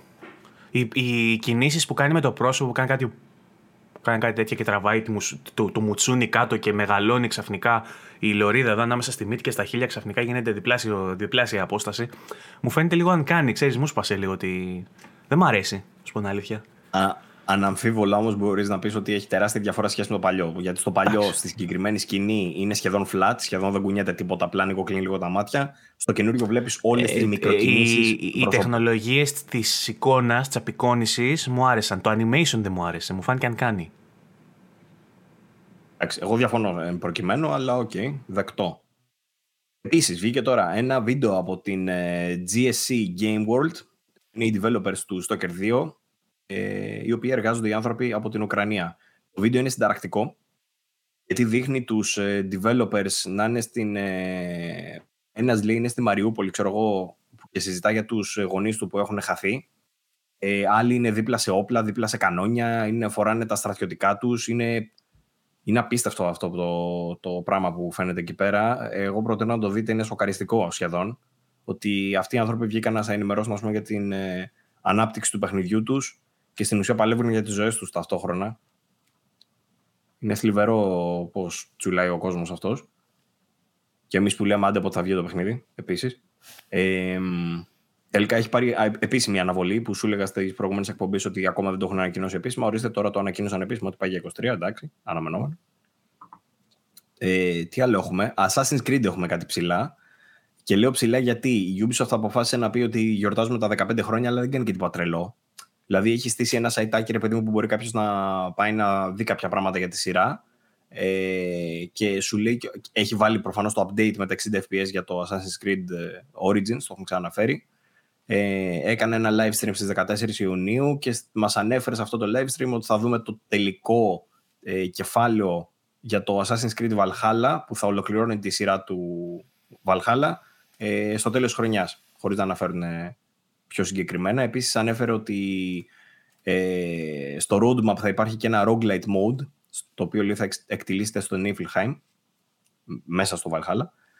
Ε, τι άλλο, θα κάνουν αφιερώματα τέλος πάντων σε παιχνίδια Assassin's Creed όλες αυτές τις μέρες. Δεν ξέρω αν έχει ξεκινήσει κιόλας. Δεν είδα κάτι να τρελαθώ. Δηλαδή από όλα αυτά που είπαν, περίμενα να κάνουν παπάδες για το Assassin's Creed, δεν κάνανε. Τίποτα, ναι. Πάμε τώρα στο μεγαλύτερο νέο που έσκασε όλες αυτές τις μέρες. Και τα για το τέλος. Ε, πάντα αφήνω το καλό για το τέλος. Πάντα, πάντα. Ε, και μου το είπε ο Λουκάς τώρα πριν λίγο. Ε, δεν θα είναι τόσο μεγάλο για όλους. Θα ξενερώσετε μόλι το ακούσετε. Αλλά για όσους γνωρίζουν το παιχνίδι, είναι τεράστιο. Γιατί επιτέλους βγαίνει η βελτιωμένη έκδοση του Blade Runner. Όποιοι θυμάστε το Blade Runner, το Adventure των 90s, καταλαβαίνετε γιατί μιλάω. Ε, είναι ένα από τα καλύτερα adventures που έχουν κυκλοφορήσει ποτέ. Είχε κάνει τρομερές καινοτομίες και πρωτοπορίες όταν είχε βγει με τα διαφορετικά τέλη, με τους χαρακτήρες, το γράψιμο των χαρακτήρων, την ατμόσφαιρα του παιχνιδιού. Ε, και εδώ και, το, και η μεγάλη είδηση, μάλλον το, το μέγεθος της είδησης, προκύπτει από το γεγονός ότι αυτό το παιχνίδι το θεωρούσαμε χαμένο στο, στα βάθη ετών. Ε, γιατί μέχρι πριν δύο χρόνια δεν υπήρχε τίποτα, δεν υπήρχε τρόπος να το παίξεις στο Blade Runner πλέον.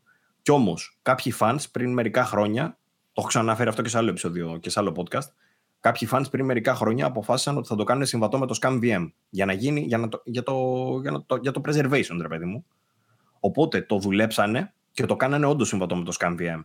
Καπάκια, το GOG το πήρε, το τσίμπησε, τσίμπησε αυτή την έκδοση δηλαδή και το έβαλε κανονικά να πουλιέται μέσα από το GOG.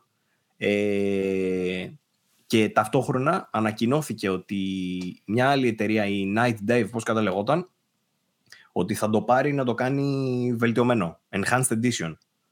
Ε, το συγκεκριμένο, ε, το Enhanced Edition είναι στην ουσία σαν remaster, όπου οι τύποι έπρεπε, ήταν να βγει πριν από ένα χρόνο αν θυμάμαι καλά, αλλά οι τύποι ανακοίνωσαν ότι τελικά το έργο που έχουμε αναλάβει είναι πολύ πιο δύσκολο από ό,τι περιμέναμε και αυτά, οπότε θα βγει αργότερα. Και τώρα δεν βγάλαν κάποια άλλη ανακοίνωση νωρίτερα. Το μόνο που είπαν ότι παιδιά, ερχόμαστε 23 Ιουνίου. Οπότε το καινούριο, το βελτιωμένο, το Blade Runner βγαίνει 23 Ιουνίου. Η ακόμα μεγαλύτερη ε, ικανοποίηση που πήρα προέρχεται από το γεγονός ότι θα βγει και σε κονσόλες. 23 Ιουνίου συγκεκριμένα αναφέρουν ότι έρχεται στο Xbox One X Enhanced ε, με 4K ανάλυση και 60 FPS. δεν υπήρχαν αυτά στο παλιό το παιχνίδι, δεν υπήρχαν, τα έχουν ξαναφτιάξει έτσι. Ε, και από ό,τι μου είπε μετά ο Λουκάς ότι έρχεται και σε άλλες κονσόλες τελικά. Σε Switch και σε PlayStation. Όποιος γουστάρει τέλος πάντων Blade Runner θα χαιστεί από τη χαρά του. Είναι δάρα τρελή αυτό. Δεν ξέρω πώς έρχεται και σε κανένα Game Pass εντωμεταξύ, έτσι. Μπορεί να το βάλουν και σε κανένα Game Pass. Μάλιστα. Θα βγει και physical edition στα 35 ευρώ, η digital στα 10 ευρώ. Πολύ τίμιο. Πολύ τίμιο τιμή. Okay. Ωραίο αυτό. Ε, αυτά είχα να σου πω, Βαγγέλη μου. Δεν ξέρω αν σε ικανοποίησα καθόλου. Ικανοποιημένος είμαι πάνω στις δύο ώρες και όλες ρο, ρολόι είσαι. Λοιπόν. Θα κλείσουμε νομίζω. Καλά πήγε. Πολλά νεάκια είπαμε. Ε, οπότε θα ανανεώσουμε για την επόμενη εβδομάδα. Ε, δεν έχουμε και στα σκαριά τίποτα άλλο. Πρέπει κάτι να κάνουμε, ρε Παύλο. Έχει αδειάσει το content. Τώρα χωρίς τις παρουσιάσεις και με αυτά. Ε, Πώς θα τη βγάλουμε; Κάτι πρέπει να γίνει. ποιο επεισόδιο είναι αυτό; Όχι, δεν λέω για το podcast. Λέω ότι δεν έχουμε game storming, δεν έχουμε live, δεν έχουμε τίποτα. Δεν Κάτι πρέπει να κάνουμε να γεμίσει το κανάλι. Τέλος πάντων, θα σκεφτούμε. Α, θα κάνουμε. Τι θες να κάνουμε; Ξέρω, α δούμε. Τα πούμε μεταξύ μας. Μην τα ακούει ο Α, να ενημερώσω επίσης τα παιδιά που ρωτάνε για το crossplay. Δεν κάναμε τώρα στις 15 του μηνός γιατί είχαμε τα μέλη της ομάδας προσωπικές ε, υποχρεώσεις. Ε, να πω ότι θα επιστρέψουμε. Το, το συζητήσαμε δηλαδή με τα παιδιά για να το ανακοινώσουμε. Απλά δεν το έχουμε ανακοινώσει ακόμα. Ε, αλλά το ανακοινώνω τώρα ότι θα, το crossplay θα επιστρέψει 1η του μηνός. 1η Ιουλίου δηλαδή θα δείτε το νέο crossplay επεισόδιο. Και το ε, επόμενο στις 15. Δεν, θα δεν το ξέρω. Αυτό τώρα είναι υπό συζήτηση ακόμα. Δεν το έχουμε κανονίσει. Αλλά 1η Ιουλίου το επόμενο. Ωραία. Αυτό. Okay. Αυτά. Λοιπόν, υπενθυμίζω vg24.gr, σαϊτάρα μας, να μπαίνετε να ενημερώνεστε. Subscribe στο κανάλι στο YouTube όσοι δεν έχετε κάνει που είστε ελάχιστοι, να κάνετε κι εσείς. Μπορείτε να μας ακούτε και στο Spotify και στο Anchor, Google Podcast, Apple Podcast, σε όλα αυτά. Ε, υπάρχει ομάδα μας στο facebook, VG24 Gaming Community. Υπάρχουν τα TikTok πλέον, τα λέω και αυτά. ε, Τέλος πάντων, όπου μπορείτε βοηθάτε. Έχουν ανοίξει και τα donate ανά βίντεο. Όσοι δεν θέλετε να βάλετε συνδρομή για να στηρίξετε, αν θέλετε να στηρίξετε, μπορείτε και ανά βίντεο να πατήσετε στο ευχαριστώ που γράφει κάτω από το βίντεο στο YouTube και να κάνετε donate αν θέλετε, εννοείται. Ε, τι άλλα; Προσπαθώ να βρω θεματολογία, μήπως σκάσει και κάνα game storming πριν φύγουμε για καλοκαίρι, να κάνουμε και καμιά πέμπτη τίποτα. Ο Παύλος έχει ήδη ψηθεί με τα live, έχει αρχίσει και γουστάρει, οπότε μπορεί να τον φέρω για καμιά μέρα να κάνουμε κάτι. Ναι, ναι, ναι. Θα δούμε. Και κατά τα λοιπά, το μόνο σίγουρο είναι ότι κάθε Δευτέρα στις 10 η ώρα VG24 podcast ε, ανεβαίνει για την επικαιρότητα. Οπότε μέχρι την επόμενη Δευτέρα σας ευχαριστούμε όλους πάρα πολύ για τη στήριξη, για τη στήριξη και τα σχόλιά σας. Να είστε όλοι καλά, να προσέχετε και τα πάμε. Γεια σου Παύλο. Ευχαριστούμε. Γεια χαρά. Γεια σου Αγγέλη.